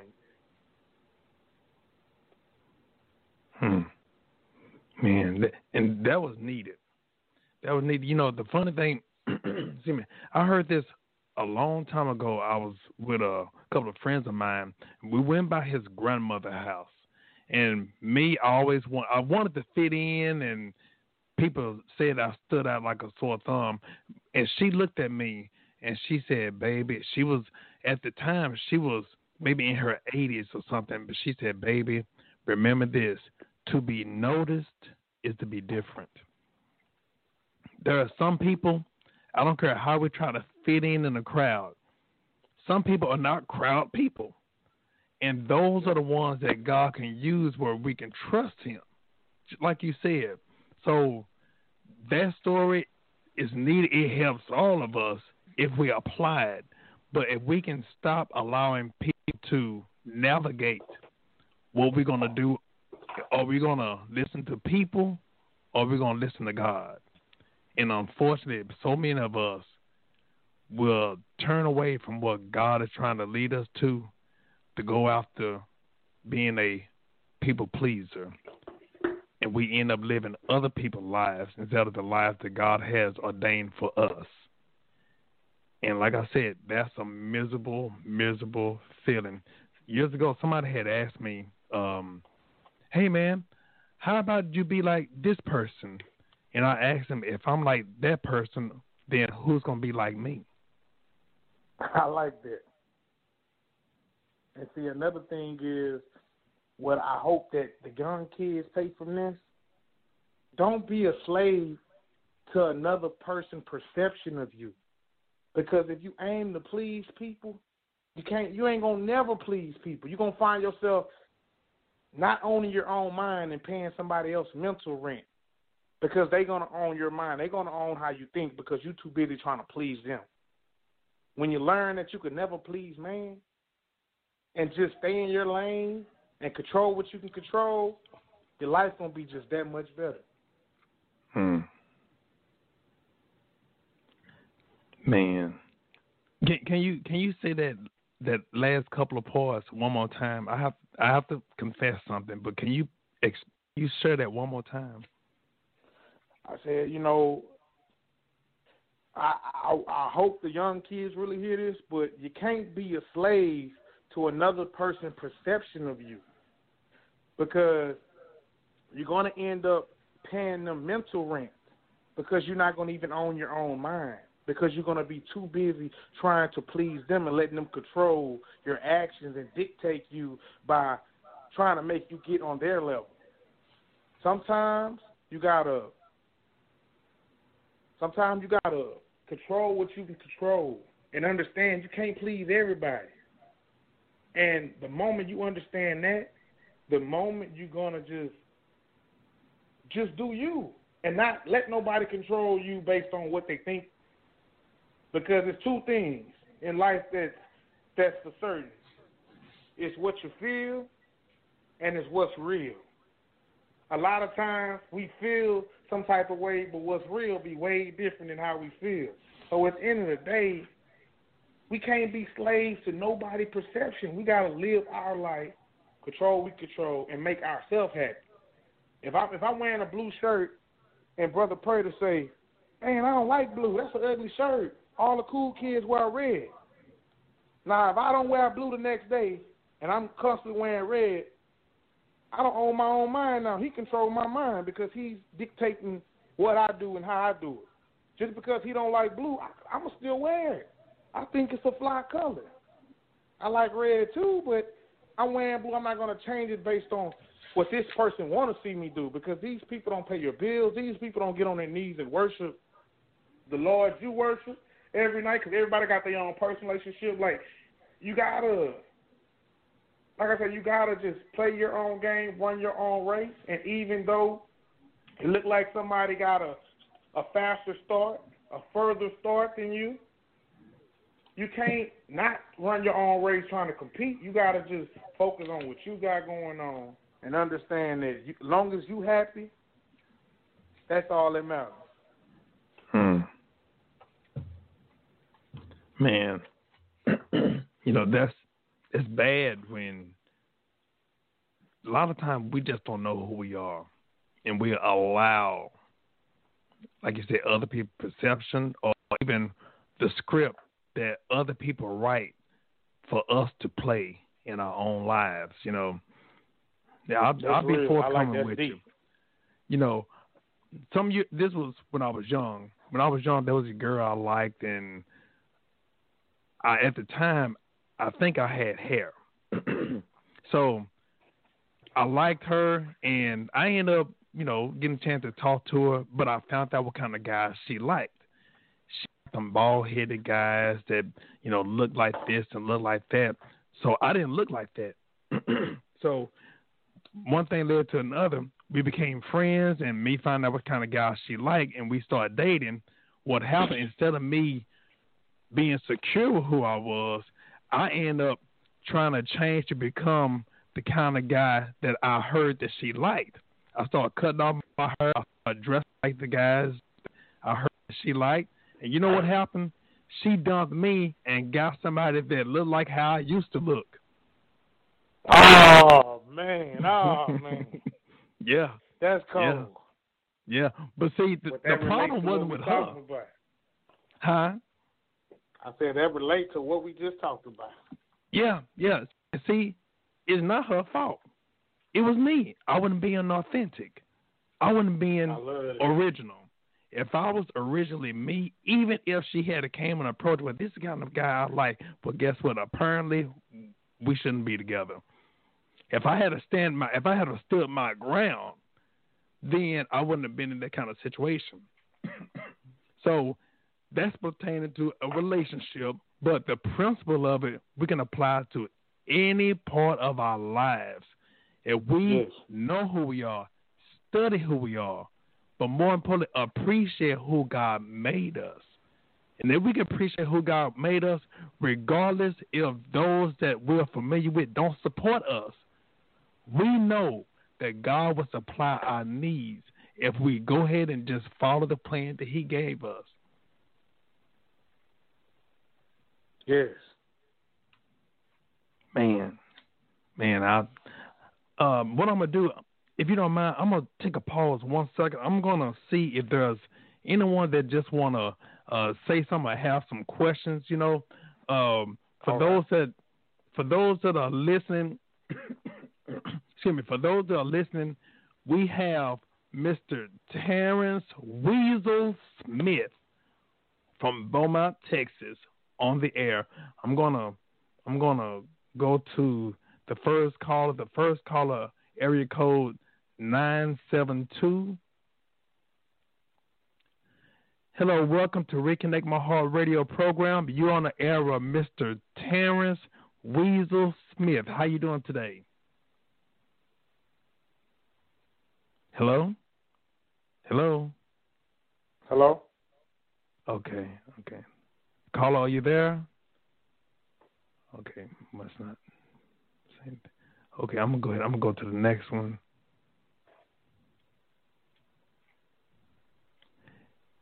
Hello, welcome to Reconnect My Heart radio program. You're on the air with Mr. Terrence Weasel Smith.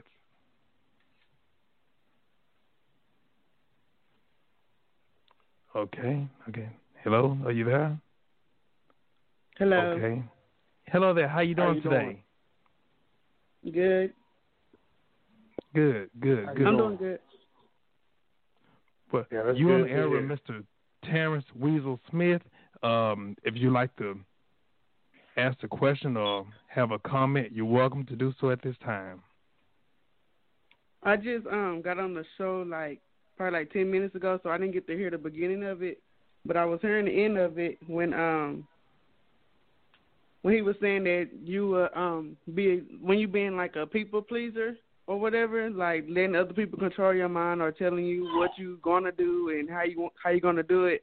I'm that person, and um, I don't want to be that person because I let people like kind of control my mind or whatever, or kind of control what I got going on or trying to do or whatever. And I just want better. I don't want to be that person. I want to be a better person. I want to be myself and that's it. Yeah, yeah, that's uh, that's that's pretty that's pretty good, and you know, I, I'm the same way.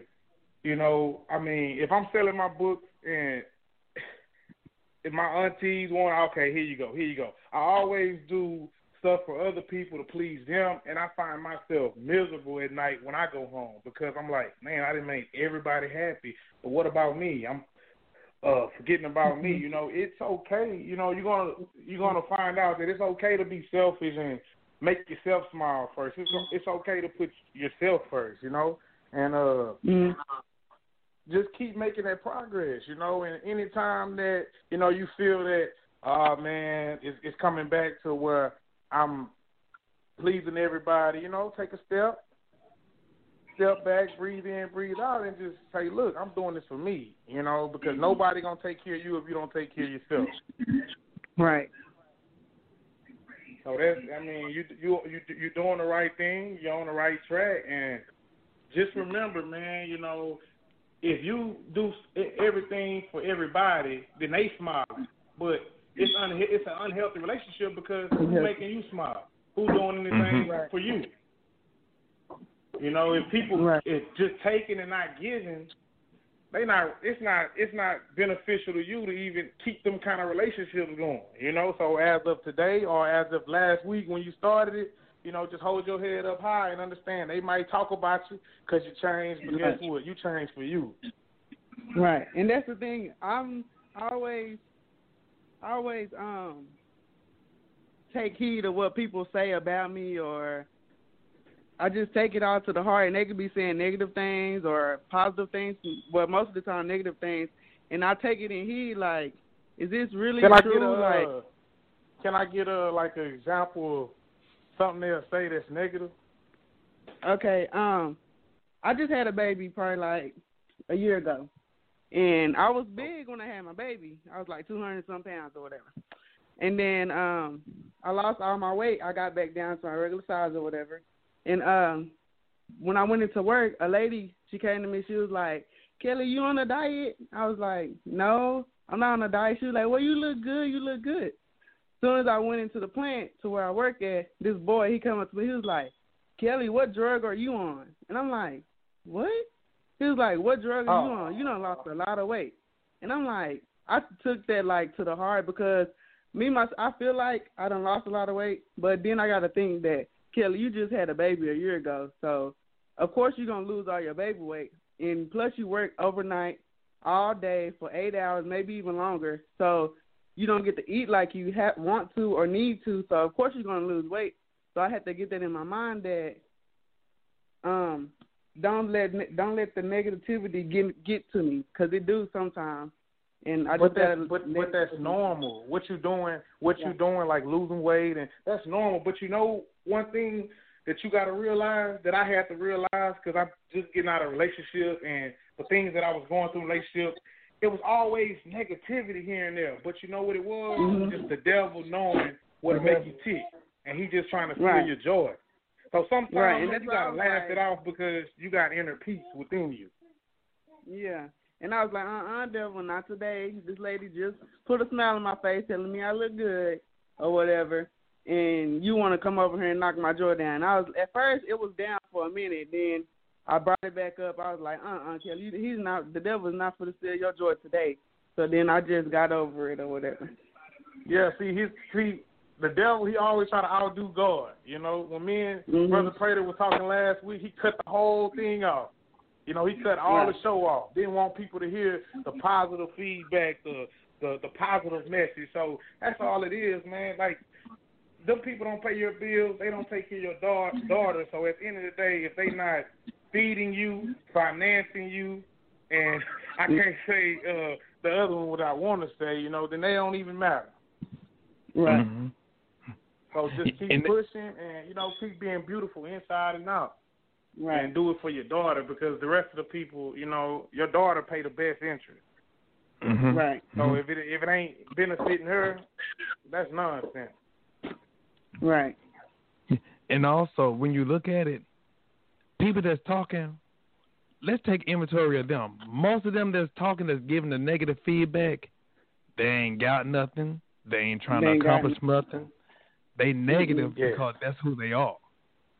Right. But someone that And then already he's the got one- something, huh? He's the one that's on drugs. I said he's the one that's on drugs and gonna ask me if I'm on drugs. I was like, what? No. That's crazy, Because man. But mis- that's not, that's Misery but love company. Yeah. Yeah. Yes. Yeah, and That's all also, that is. I want you to hold your head up high. It's 2018. You know, you got it. Right. It's all you. Don't even let And them also, I bother. just want to say, also, I I just want to say on the radio that I feel, God, I feel like this year, 2018, is gonna be a good year for me because I feel God working on me, building me up, making me stronger. I just feel Him continuing to work on me, and I just want to thank God for that. yes, Hey yes. man, that's what I'm talking about. That's what I'm talking about. and you know we we will definitely keep you up in prayer and we pray for everybody that's on this show and even not only those that are on the air those that will be on the air. I don't care if it's the listeners the guests or whatever. And this is this is why this show was created. Mm-hmm. Reconnect my heart. Becoming the people that God called for us to be, getting back to the blueprint of who God called for us to be, you know.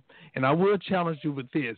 For you or anybody else that's listening, for every negative word that someone says about you, you look in the mirror and you say two things or at least three things about yourself. About myself. Yeah. Right. Yeah. Okay.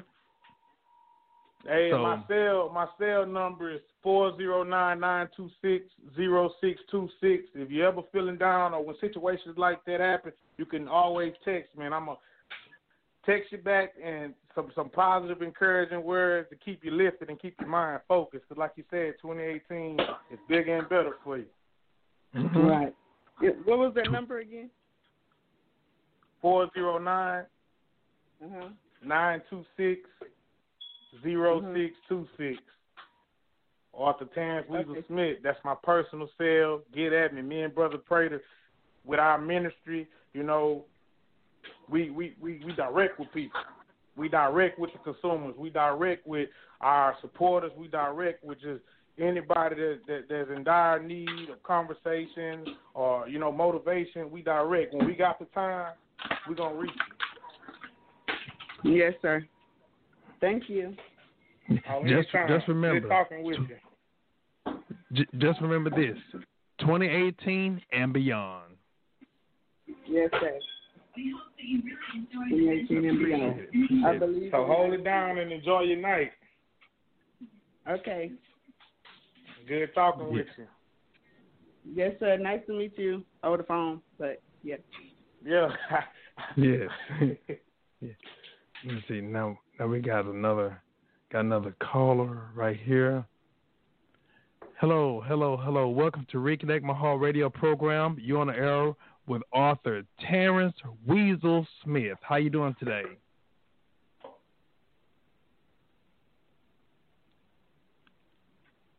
Hello. Hello, hello. How you How doing, you doing? today? I'm good. How are you? Doing good, doing good, doing good. Uh, we have author Terrence Weasel Smith. Um, if you like to say anything, or if you just want to just listen to the show, the floor is yours. Whatever you would like to do, let's say. Mhm.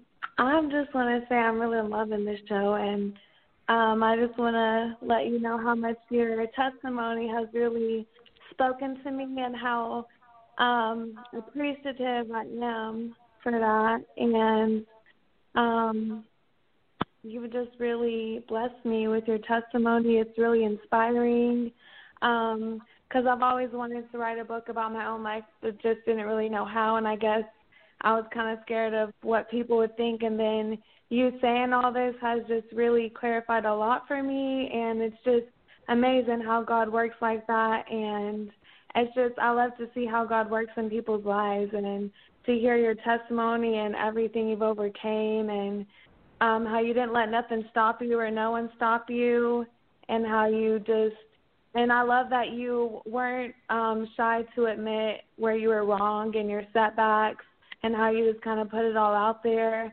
and I yeah, I just wanted to thank you for that. How much you really blessed me. I really appreciate it. Oh that. man, like you get me teary eyed, man. Thank you so much. I really appreciate those wonderful words. Like, I mean, you touch me calling and uh yeah, like you wanna write a book, you know, the biggest thing is and, and this coming from a best selling author, I didn't beat out a lot of people. I'm I'm up and coming, I'm about to take over anyway, so this the best advice I'm gonna give you. It's your story. Don't write it how Brother Prater wanted it written. Don't write Right, it how Author right. Terrence Weasel Smith wanted it written. You write it how you write, it. and then start from the beginning. I want those tears to be on them pages as you write. I want it coming from your heart. You write the first draft with your heart, the second draft with your mind in terms of editing it. You let it flow out how you see fit. Then you can always go back and say, let me put this at the beginning, let me put this at the end. It's very, very, very easy. And I want to see you accomplish what you set out. And just know it ain't about anybody when you writing a book because guess what? You you didn't tell Author Terrence Weasel Smith what to put in his book. You didn't tell Brother Prater. You didn't tell Forty Eight Laws of Power Author uh, Robert Greene what to put in his book. So nobody can tell you what to put in yours. Really Right. appreciate your wonderful words and uh, man, you got me teary eyed on the phone right now because I'm just grateful for just you know all the positive feedback and uh. As a matter of fact, like I say, I, I gave out my number earlier. I don't know if you heard it. You heard me give out my number. Yeah, I wrote it down because I was kind of shy to talk, and then I was like, "Why don't we just, you know, send him a message or something to let him know?"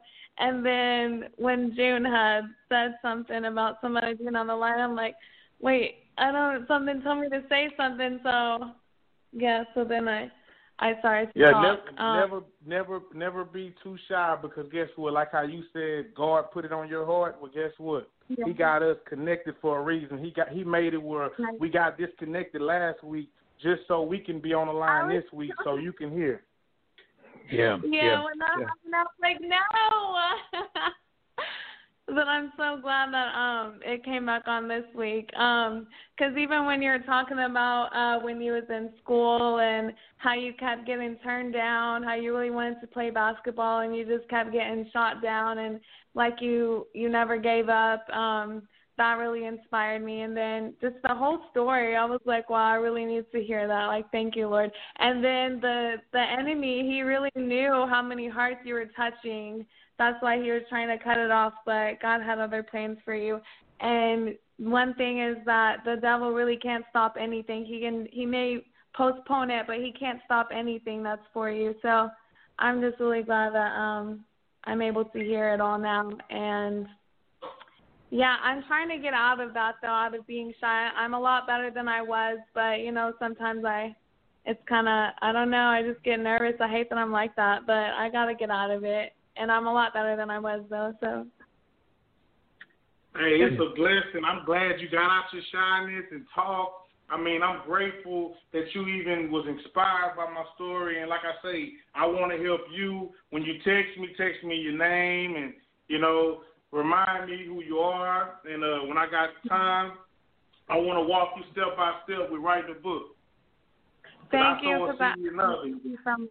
Yeah, I have a lot of other questions, but I want to hold the line too long, so y'all definitely keep Ask that in mind. more. You can ask one more. um, like when you wrote your book, did you kind of start off like, was it more when just like journaling, or I mean, how did you start it? Like, cause I I journal a lot, and I'm like, well, maybe that's all. That's just like writing a book. I guess you can kind of put it all into that, but I don't know. Do you understand what I'm well, trying to ask? started, yeah, yeah. How I started, I'm, I'm gonna say this, and I mean it. Like I mean it from like being at the bottom and you hungry and you trying to make it. So when I say it, it's not even in a bad way. If you like, I tell rappers if you're gonna pick up a microphone, have something to say. I tell writers Right. if you're gonna write a book, have something to say. And guess what? When you have something to say, you gotta let it just flow out. What I did was in Beaumont we got a river. I had a BlackBerry torch at the time. What I did was I went to the river and I started from the beginning.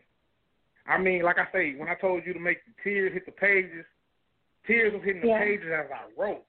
And I mean, I just started from the beginning, like start from the beginning of your life, and then mm-hmm. go into the point where the situation happened where you lost a loved one, and then and, and then go into the situation where it, it, it transformed you to the person you are. Like just start from the beginning, and it's easier when you start from the beginning because you're gonna remember how it happened in order, you know. But I did my book in two weeks because I just actually got in a quiet space and just got in the zone and just put down everything that was in my head. Wow. okay, So I thank got you you. so much. Yeah, yeah, yeah, I got you. Like I say, you know, I'm all about sowing the seed in the others, and I'm not one of those people who gonna make it and have a million dollars and have people talking to my assistants. I got two phones, but they're nine two six zero six two six. That's my main line. So when I got time, I'll walk you through it. I, you know, show you, give you different advice on how to to format it. I got you.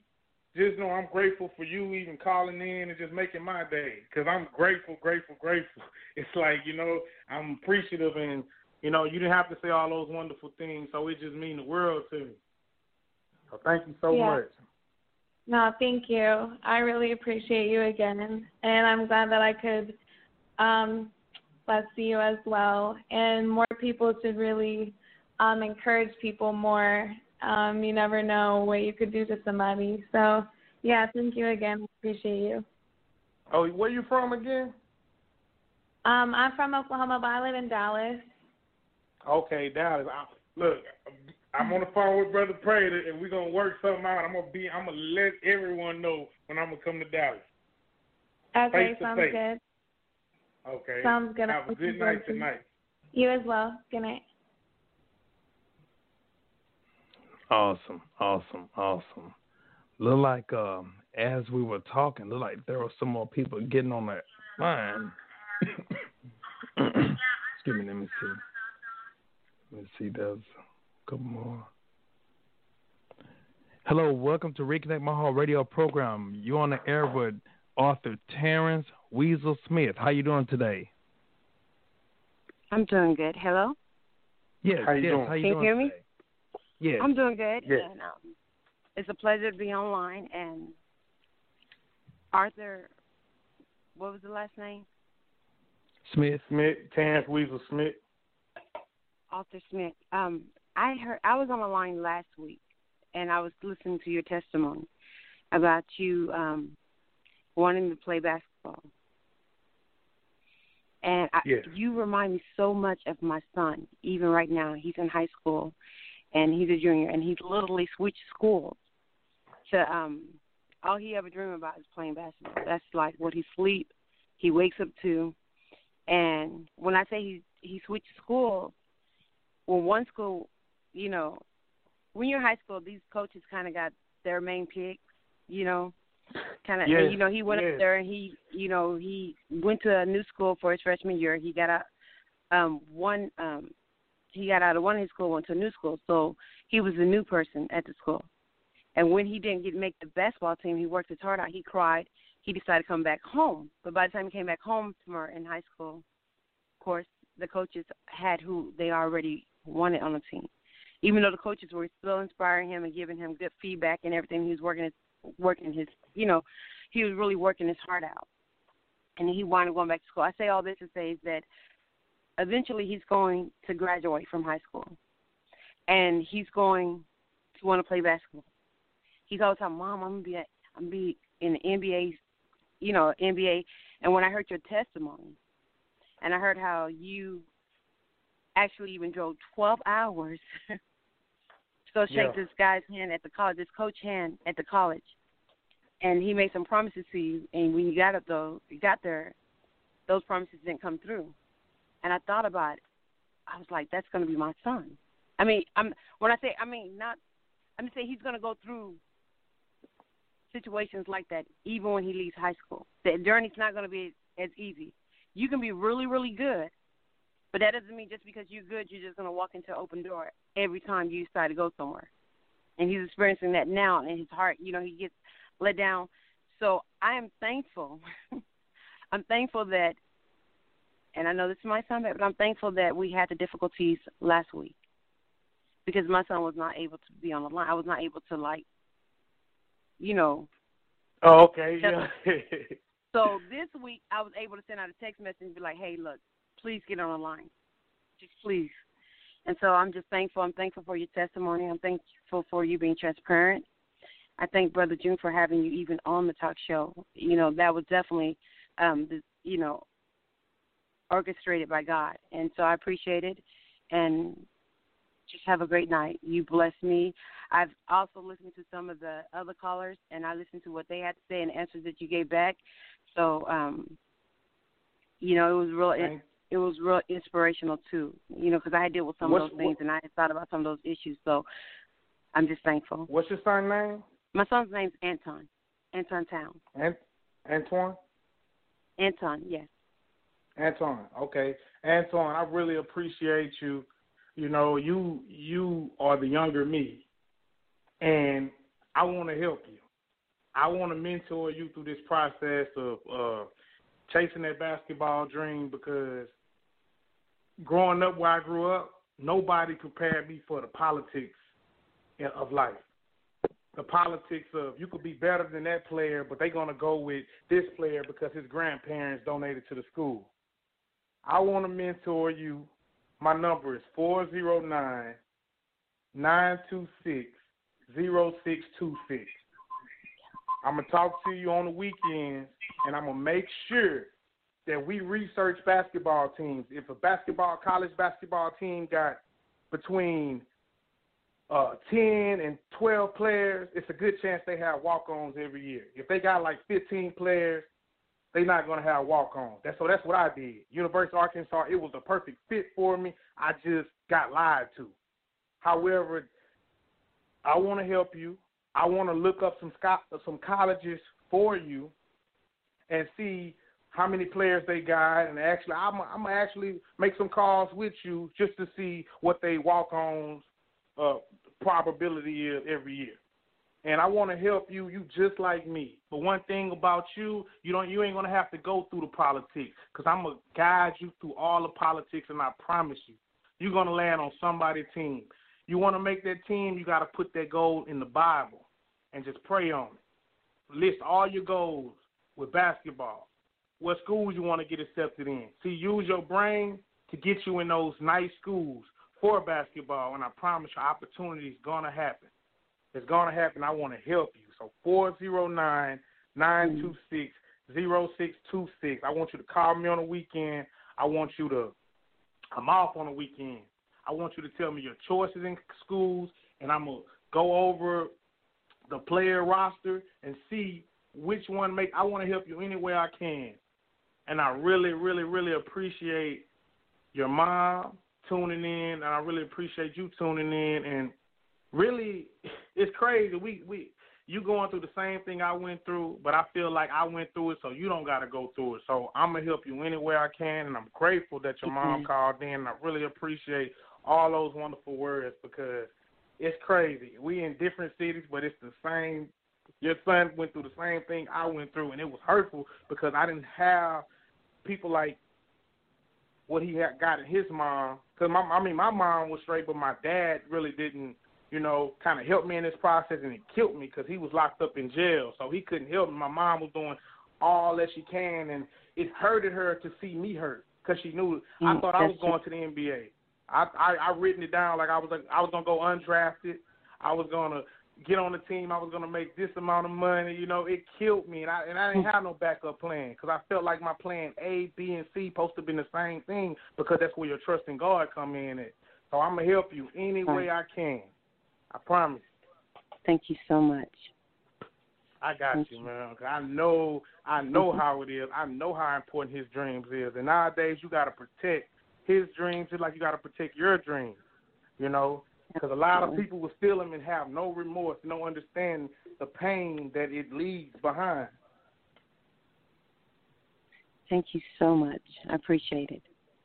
Oh, anytime. Thank you so much for just calling in and making my day and putting tears in my eyes. Because man, your son is just like me. That everything that I went through is like he going through now. That favoritism, that's a big thing. But I promise you, I'm gonna help him any way that I can. And I promise Thank you, he ain't gonna go through what I went through because I learned so much. I played next to those guys at A&M before that season, even after I left Arkansas. Some of those guys is not that good. Some of those guys, it's it's a lot of background stuff that go that goes on that most people don't see, most people don't know. And and it's sad, but I promise you, it, it's gonna be lighter for him than it was for me because I'm gonna be really involved with him, and I want to see him win and and I'll put it like this: if he make it, he I'm, I'm living my dream through him because I know we going through the same thing. Amen. Amen. Thank you. Hmm. Thank you. Awesome. Awesome. we, we we definitely appreciate you. Appreciate your call and don't hang up. Don't hang up. Continue to listen. Okay. And I'll be looking for hearing from him this weekend. Yeah. We got I think one more one more call and then uh, we're gonna get ready to wrap it up. But before we wrap it up, there are some things that we discussed before we got on the air. I want us to share with the listeners. Okay. Hello, welcome to and Mahal Radio program. You're on the air with author Terrence Weasel Smith. How you doing today?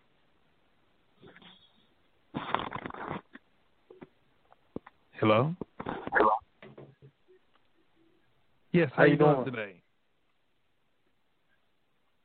Caller, you there? Hello? Yes, yes. How you doing today? Uh, I, I guess I'm doing pretty good.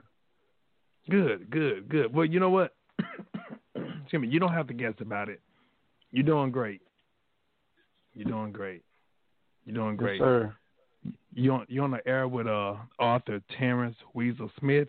If you'd like to say anything or have any questions, he's here to answer or even just just listen to you. Okay. Um, I really don't have any questions. Anything. My friend, well, Anastasia invited me on air, so I was just listening. Okay. Um, okay. How you, Okay, doing, man. We really appreciate you. Uh, no problem. Yeah. Everything been good, man. We just we just working 2018. We trying to touch hearts, man. We trying to go in these communities that, that that's forgotten about, and we trying to wake up a sleeping giant. We trying to show these kids that look beyond what they see day to day. It's a world outside of how they growing up, and showing them that it's diamonds amongst rhinestones, and they diamonds. They could be in rhinestone areas, but those areas produce diamonds, and we're gonna prove the world wrong. So we just on some positive outreach, being the oh, change Oh, yeah. you want to see type type type stuff, man. So it's good just having you on air, man. That means the world to me that people care enough to listen to what I got going on. Are you a self-published author? Yeah, yeah, yeah. I self publish. But- uh, the, the thing of it is, you know, like with the self publishing traditional, you know, the the celebrities they getting the big traditional deals because they selling their celebrity, and it ain't even about who writes the best no more. It's about okay, this person got a million followers on Instagram, so they're gonna be able to sell a million books. Let's give them them deals. So it's really the industry actually is being like mm-hmm. saturated with all kinds of stuff that's making it hard for self-published authors anyway, you know. So you got a question about the self-published? yeah, well, I plan on releasing a book this year. I mean, I know a website that does self-publishing. Uh, Yeah. But I just don't really know like the steps as far as like promoting like that. So man, you're gonna you're gonna probably have to, you know, promote everything yourself from your Facebook, you know, and uh doing those little ads and you know, it's gonna take a lot of money. Like with, with self publishing you're gonna you gonna you're gonna be in the red a lot. Like you're gonna barely break even but it's gonna be worth it, you know? It's gonna set you up like for a major interview that might turn into another paid situation. So like I say, it, it it's a lot like with the promoting. Because most self-publishing companies are not going to work with you. They're going to be about money, but they're not going to care whether your project get the New York Times or not. They're going to want you to spend five grand on this marketing package and stuff. Yeah. So Yeah. Yeah. that business side, we don't have to, uh, you know, do another uh, interview, but it's gonna be the business side of it, cause that's gonna Yes. be very good. Cause I got some gems for that. That's really gonna save people thousands. Yes. Yes.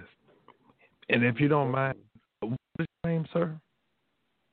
Uh, Jamal Jackson. Okay, Jamal. Okay, well, I'm Brother Prater, uh, Brother June, for those that uh, talk to me out there. I'm Brother June. And uh, Mr. Smith, we'll give you our number. Stuff like this,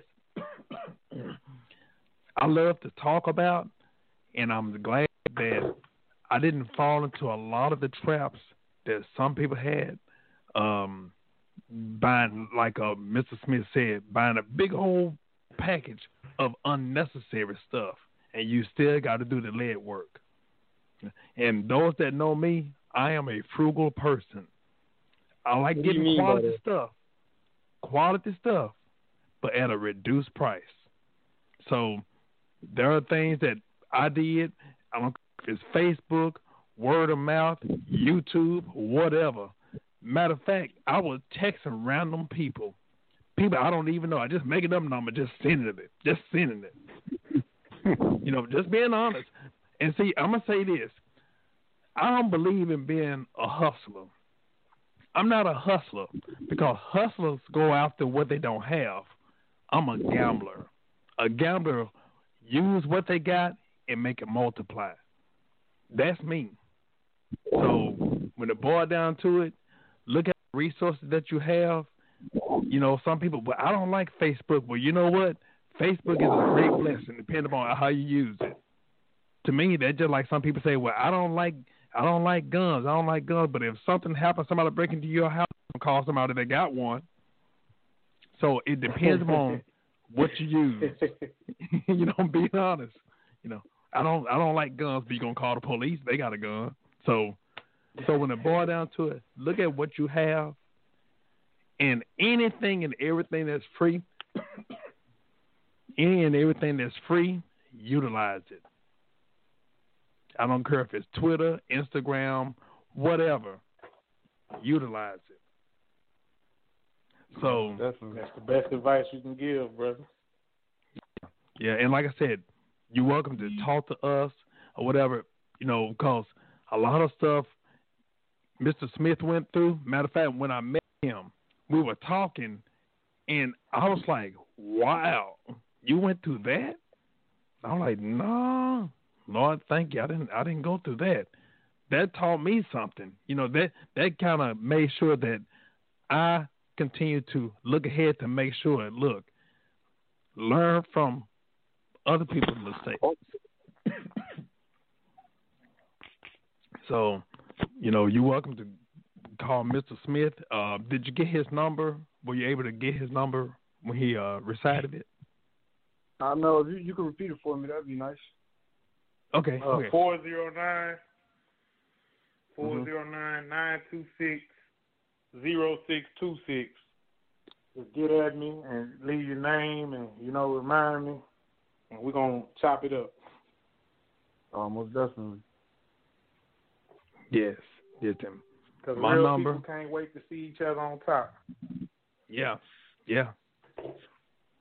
And if you like my number, two one four nine zero eight mm-hmm. three zero five six. Okay. Good talking to you, brother, man. Appreciate your questions. Man, I'm just grateful just to have you on the line because, you know, you got to appreciate the small stuff, man. That make the big difference. Oh yeah. Well, I appreciate y'all giving the advice. No. Cause we got Well, you, brother. So hit us, hit us up. We're gonna give you some more advice too, some good stuff. Yes, yeah. Appreciate your call. Appreciate your call. Look, we got um look like one and a half more caller. I just got a message. Let's see what number. Look like it got one caller before I go to a special caller. Uh let me see, let me see, let me see, let me see. Um matter of fact, how about this? Um let me see if I can find this person.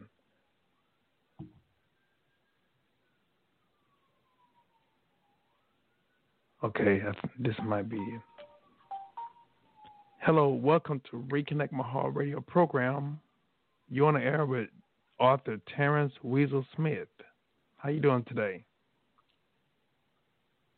Hello. Hello there. Hello there. I'm um I'm sorry. Uh would you like to say anything? Would you like to even give a comment or anything? Just say your name. Oh, hi. um, I just want to thank doing? you. I'm doing good. How are you? All right.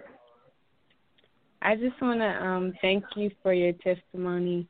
Um, me and my family, we was listening last time, and I was kind of upset that it ended. But I'm glad you're back on because um, actually the um, my brother, the um, the person you was talking about last time, that was my brother. He's actually um, I'm glad that you were able to get on and um, and talk to him and stuff like that because um he actually you know there's something he really wants to do so i'm glad that he has he has a connection and i'm glad that you get on i'm glad for everyone that got on and shared their testimony because it helped me a lot so i'm just thankful Oh man, we really appreciate that. Like, I'm grateful that everybody tuned in, and you know, just we uplifting each other. I mean, it feels good just to know that you know, it's people out there that's going through what you're going through, or you know, might need that that encouragement, might need just somebody to mm-hmm. listen to. You know,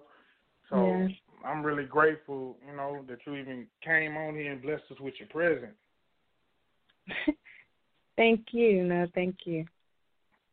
You know, most of the time, man, I'm just saying most people, you know, they blow up, they do a lot of things, and they forget that, man, without the supporters, without people actually caring about what you got going on, you nothing. Mm-hmm. And that's what keep me grounded. That's why I left Weasel a, a nickname my grandmother gave me in my name because every time I look at the name, it, man, look, you come from there. You can never have a disconnect to where you come from because mm-hmm. you was once them individuals. So I mean, I'm grateful for y'all, man. Y'all got me in tears tonight, and I'm just like, wow, like that's gonna make me go harder.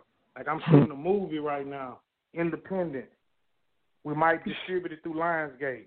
I mean, it's a lot going on in my life, but it's the little stuff like this that makes the grind worthwhile. I don't care about the money. I don't care about you know the accolades. I care just about people actually uniting and and, and collaborating and not competing and just, you know, giving that listening ear. So, man, I'm grateful. Like, I just can't tell y'all how much I appreciate everybody and just you calling in.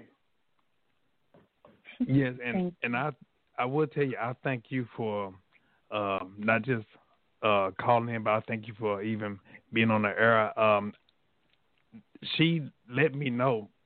she didn't notify me that she was just listening, so I was not going to get her on the air, but I ended up getting her accidentally. But come to find out that accident was actually God's purpose for you, us to be able to hear from you. So I thank you for and your words. Yes.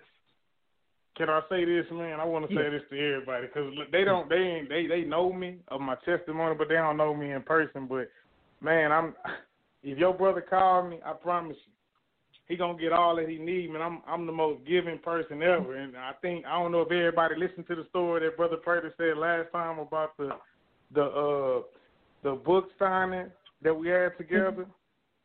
But you know, I gave out free shirts, cookies. I gave out free uh dog tags without people buying my book. Like I'm just that type of person. So, like I say, he's serious, and and he he got to take advantage of this resource because not too many people gonna gonna gonna give you their direct line. It's gonna be a business line. Like that's my personal. I keep on me, mm-hmm. and like I say, each one teach one.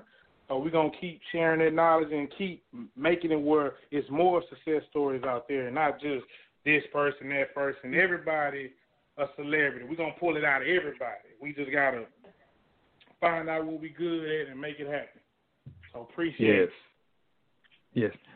Now, the half a caller, excuse me, I said one and a half. This person right here, we're gonna have this person on the line. Um, first of all, before they acknowledge who they are, I wanna I wanna say something, Mr. Smith. The young man that the mother had called to talk about, we yeah. have him on the line right now. Welcome to Reconnect My Heart. You talking to Mr Arthur Terrence Weasel Smith. How you doing today, sir? Good. Good. How good. you doing, brother? Good. This is Mr. Anton. It's a blessing. Oh man, it's good to connect with you because I was talking into the into the radio for you, man. It's good to talk directly to you, man. I hope everything going good for you tonight, and hope everything yes, going sir. good for you this year. Yes, sir. Got your one on one, man. What's on your mind? What's on your mind, brother? Just trying to make it. It been hard though, you know what I'm saying? To like go and try to work hard for what I want, and then so at the same time I got school. I'm trying to keep my grades up and all that. So it's like, yeah, man, hopefully. I, th- I, I told the story, what? man. Like, uh, like with the basketball at our school, you know that that that seventh period was basketball PE, but I had honor. And see, the coaches used to get mad when you didn't have a basketball PE, but I had to get my grades first because I knew that half the players in basketball PE, all his favorites, they wasn't about academics, so they wasn't gonna go to college anyway. So at the end of the mm-hmm. day, I know it's hard for you, but you gotta understand your purpose. You gotta understand that you know what, it's just gonna all that you're going through is gonna make it worthwhile. I mean, you're gonna have a beautiful struggle, but once you get to that destination, you're gonna sit back and say, you know what, I got a chip on my shoulder. Everybody coming here, had good scholarships, had this and that. I had to work for what I got. So guess what? You're gonna value it. You know, most athletes. I'm gonna tell you like this, man.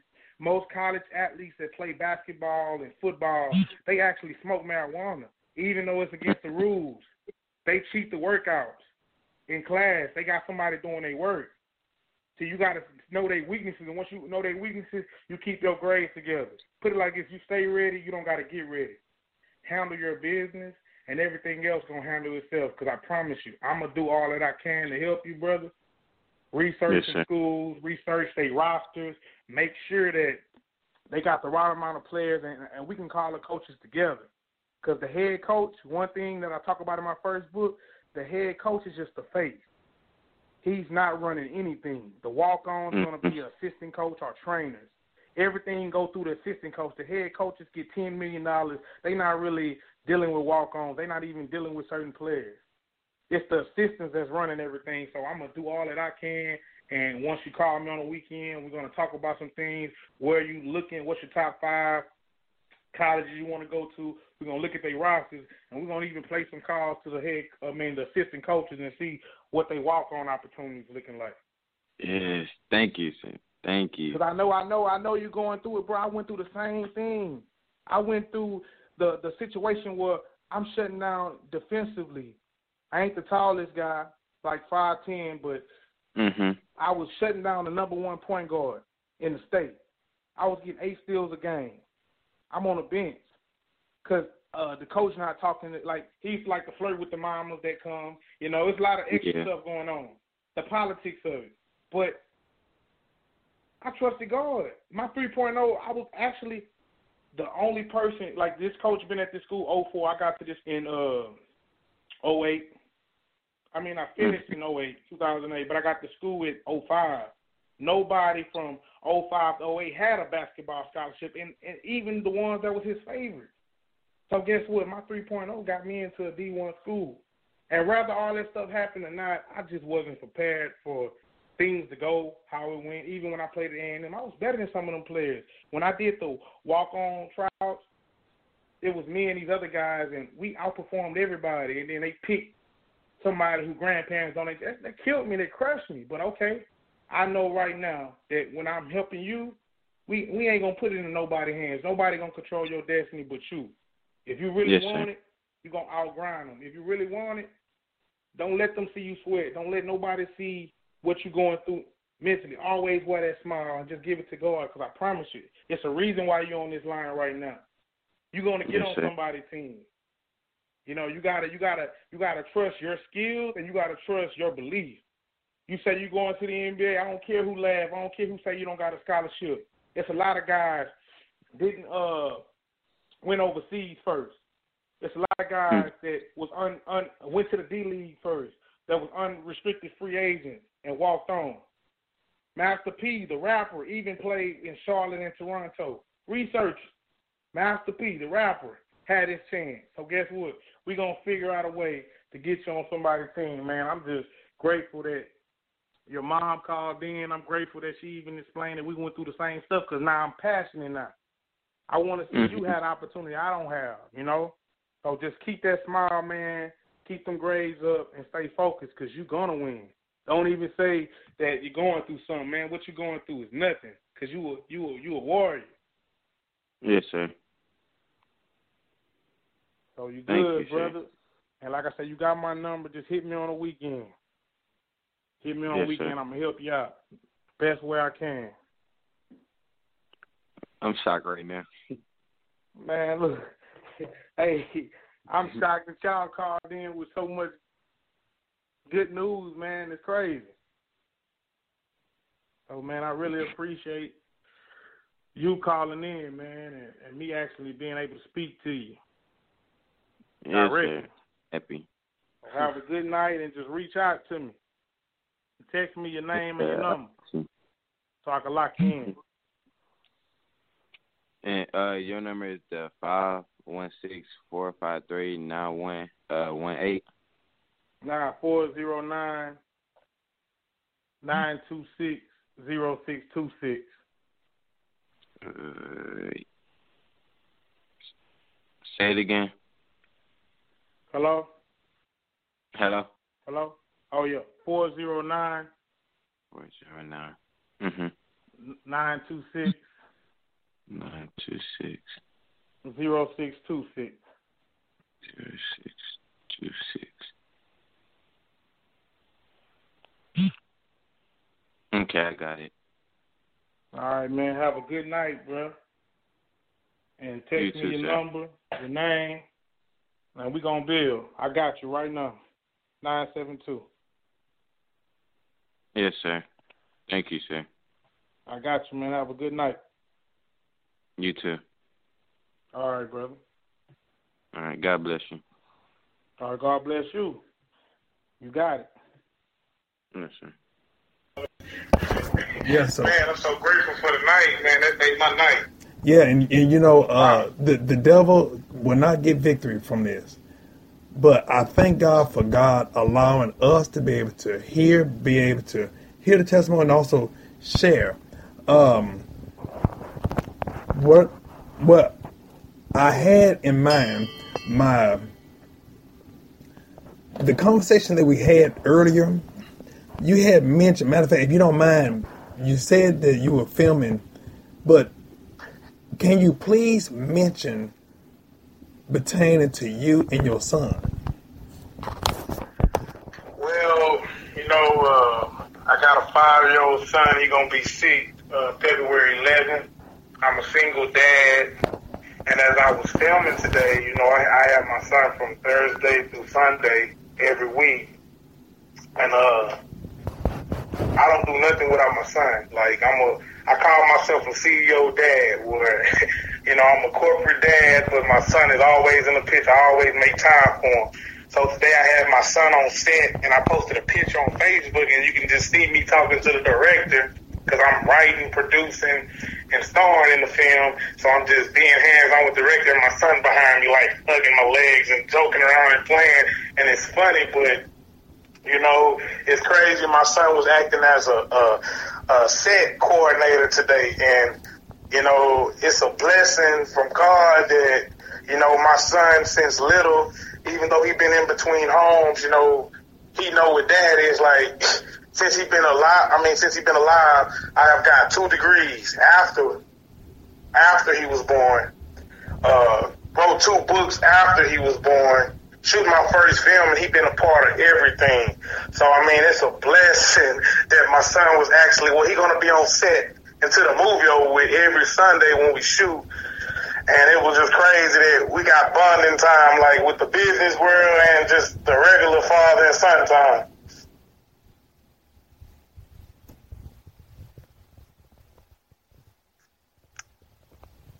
Hmm. You, you there? Yeah, yeah. Okay. and see, when he shared that, that was real deep because a lot of time, most people they would have went on and tried to. Well, you know what? Uh, uh, I'm, I'm, I'm gonna drop off at your mama early. I'm gonna go ahead and I'm gonna do this. But for your son to see daddy at work, that's powerful. Not only daddy at work, but daddy working. You know, so you're showing him hands on what dad is doing. And um, I actually had my son, I actually had my son online. I actually had my son online and he was, um, he wanted to just talk and, and be on here also. But um, yesterday we went to uh, the Galleria in Dallas. Excuse me. We went to the Galleria in Dallas and you know, of course, sometime when you're at the Galleria, you may run into somebody who, you know, maybe a celebrity or maybe kind of known in the community or whatever. And so I was just kind of talking to my son, and we went up there just to enjoy fellowship, just just to look around, just enjoy each other. So as we were walking around, and uh, I told him, you know, sometimes there may be some celebrities walk through here, so don't be surprised if you see one or whatever like that. And uh, he said, Well, I already see one.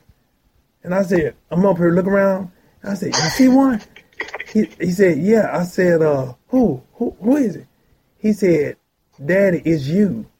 And when he said that, I was like, Man, you know, and it it really it really made me feel that what we do, not just myself, but what fathers do, real fathers that are instilling, that are not just trying to get time, but spending quality time investing in their children, man, it's going to pay off. Not only pay off after a while, but it's paying off right now. You know, for for us to be able to see the fruits of our labor. You know, and I was like, man, that was that was very moving to me. And so he wanted to share that. He wanted to share that, and like I said, for whatever reason, normally, matter of fact, two weeks in a row that the phone the phone line been acting up. But this particular time, we know how to have a plan B. And so even what the devil meant for evil, last week God turned it for our good for us to be able to continue. and also for people to be able to come back and not just for you, uh, Terrence, to feed, to encourage them, but also for them to encourage you because you give a lot. You do so much. And as much as you give, there you were saying earlier there there was a time where people weren't there to invest into you. People were not there who believed in you. People were not there to support you. But if all of that took place in order for you to be able to see that support is here now, then it was well worth it. No, now man, you have it's, it's beyond worth it. I'm yeah. happy. Yeah, Lord. yeah, yeah. You you know you have you have a network of people that want to at least give you your flowers while you're still here and while you're active, while you can. You know, you're no longer in this fight by yourself. You have not just a support system, not just fans, not just friends, but you have family, man, who care about you, and we care about you. And so that's one of the reasons why we wanted to make sure that you came back in order for you to say and to not just to say something to us, but for us to say something to you. So we man, we we definitely appreciate you. And if you don't mind, if you don't mind giving people your information, uh, how they can get in contact with you, because as much as you do in the outreach that you do, the outreach that you do, you give to people and everything, we want to make sure that we have some type of uh, way to give back to you? Well, you can uh, get at me on uh, Facebook, Author Terrence Weasel Smith, uh, Instagram, Author TWS, Gmail, Author TWS at gmail.com, the Cash App, dollar sign, Author TWS. Like I say, uh, I'm a direct person. I got the whatever it takes to make it scholarship $500 scholarship on my own money. I'm going to give out to the senior who doing whatever it takes to make it at, at whatever goal they pursuing. And they're to have to write an essay to my email. I'm giving that out and all the proceeds from my second book go straight to the community. Like I said last time, I did a school supply drive August 27th. Took my own money. Was the biggest in the city. I worked with the Beaumont Housing Association all my proceeds from this book, since God blessed me to be a best-selling author, I'm changing people's lives. I'm giving back. I'm giving people the tools they need to be great. It ain't about money with me. Wealth is of the heart and of the mind, not of the pocket. I'm already rich in the heart. I'm rich in the mind. I just want to bring everybody up. And, you know, it ain't about books with me. It ain't about nothing. I'm a real person. Thank everybody, you know, for all their wonderful words. I'm grateful you will be seeing more of me nationwide. I'm going to come to Dallas. I'm going to come to your city. And I'm going to be able to touch you, see you, and sign you, sign autograph books. I'm going to be able to do all that. Take pictures with you, relax with you, chill with you at the at the movies, chill at whatever. I mean, I'm into just touching the community, being a person, never forgetting where I come from. So, like I say, Author TWS on Instagram, Author Terrence Weasel Smith on Facebook, and Gmail, Author TWS at gmail.com. Yes, yes, yes. We we thank you, man. and excuse me. We thank you. And for those who were blessed by Terrence Weasel Smith testimony, words of encouragement, you know, we pray and we're going to touch and agree with you. For those that will be listening, we're going to touch and agree with you. And also, we're going to be holding up Mr. Terrence Weasel Smith and his plans, his endeavors, his purpose, his ministries, his and, and, and everything. we praying that God help him eat with his gifts. We praying that for those who have prayer requests, we're going to dump them in right now. I don't have to read them. I don't have to know them. God knows them. But also, just in case somebody is listening and they're not saved, and you're wondering, okay, well, what can I do to get saved? You know, maybe you you feel like your past was too bad. You know, you feel like, you know what, God not going to forgive me because of what I did or who I was in my past. Well, I'm going to tell you this. Remember this. That's why Jesus Christ came upon the earth and died for our sins. He died for all of our sins. Not just mine, not just one person. He died for all of us. All of us have accessibility to accept Jesus Christ as their personal Savior.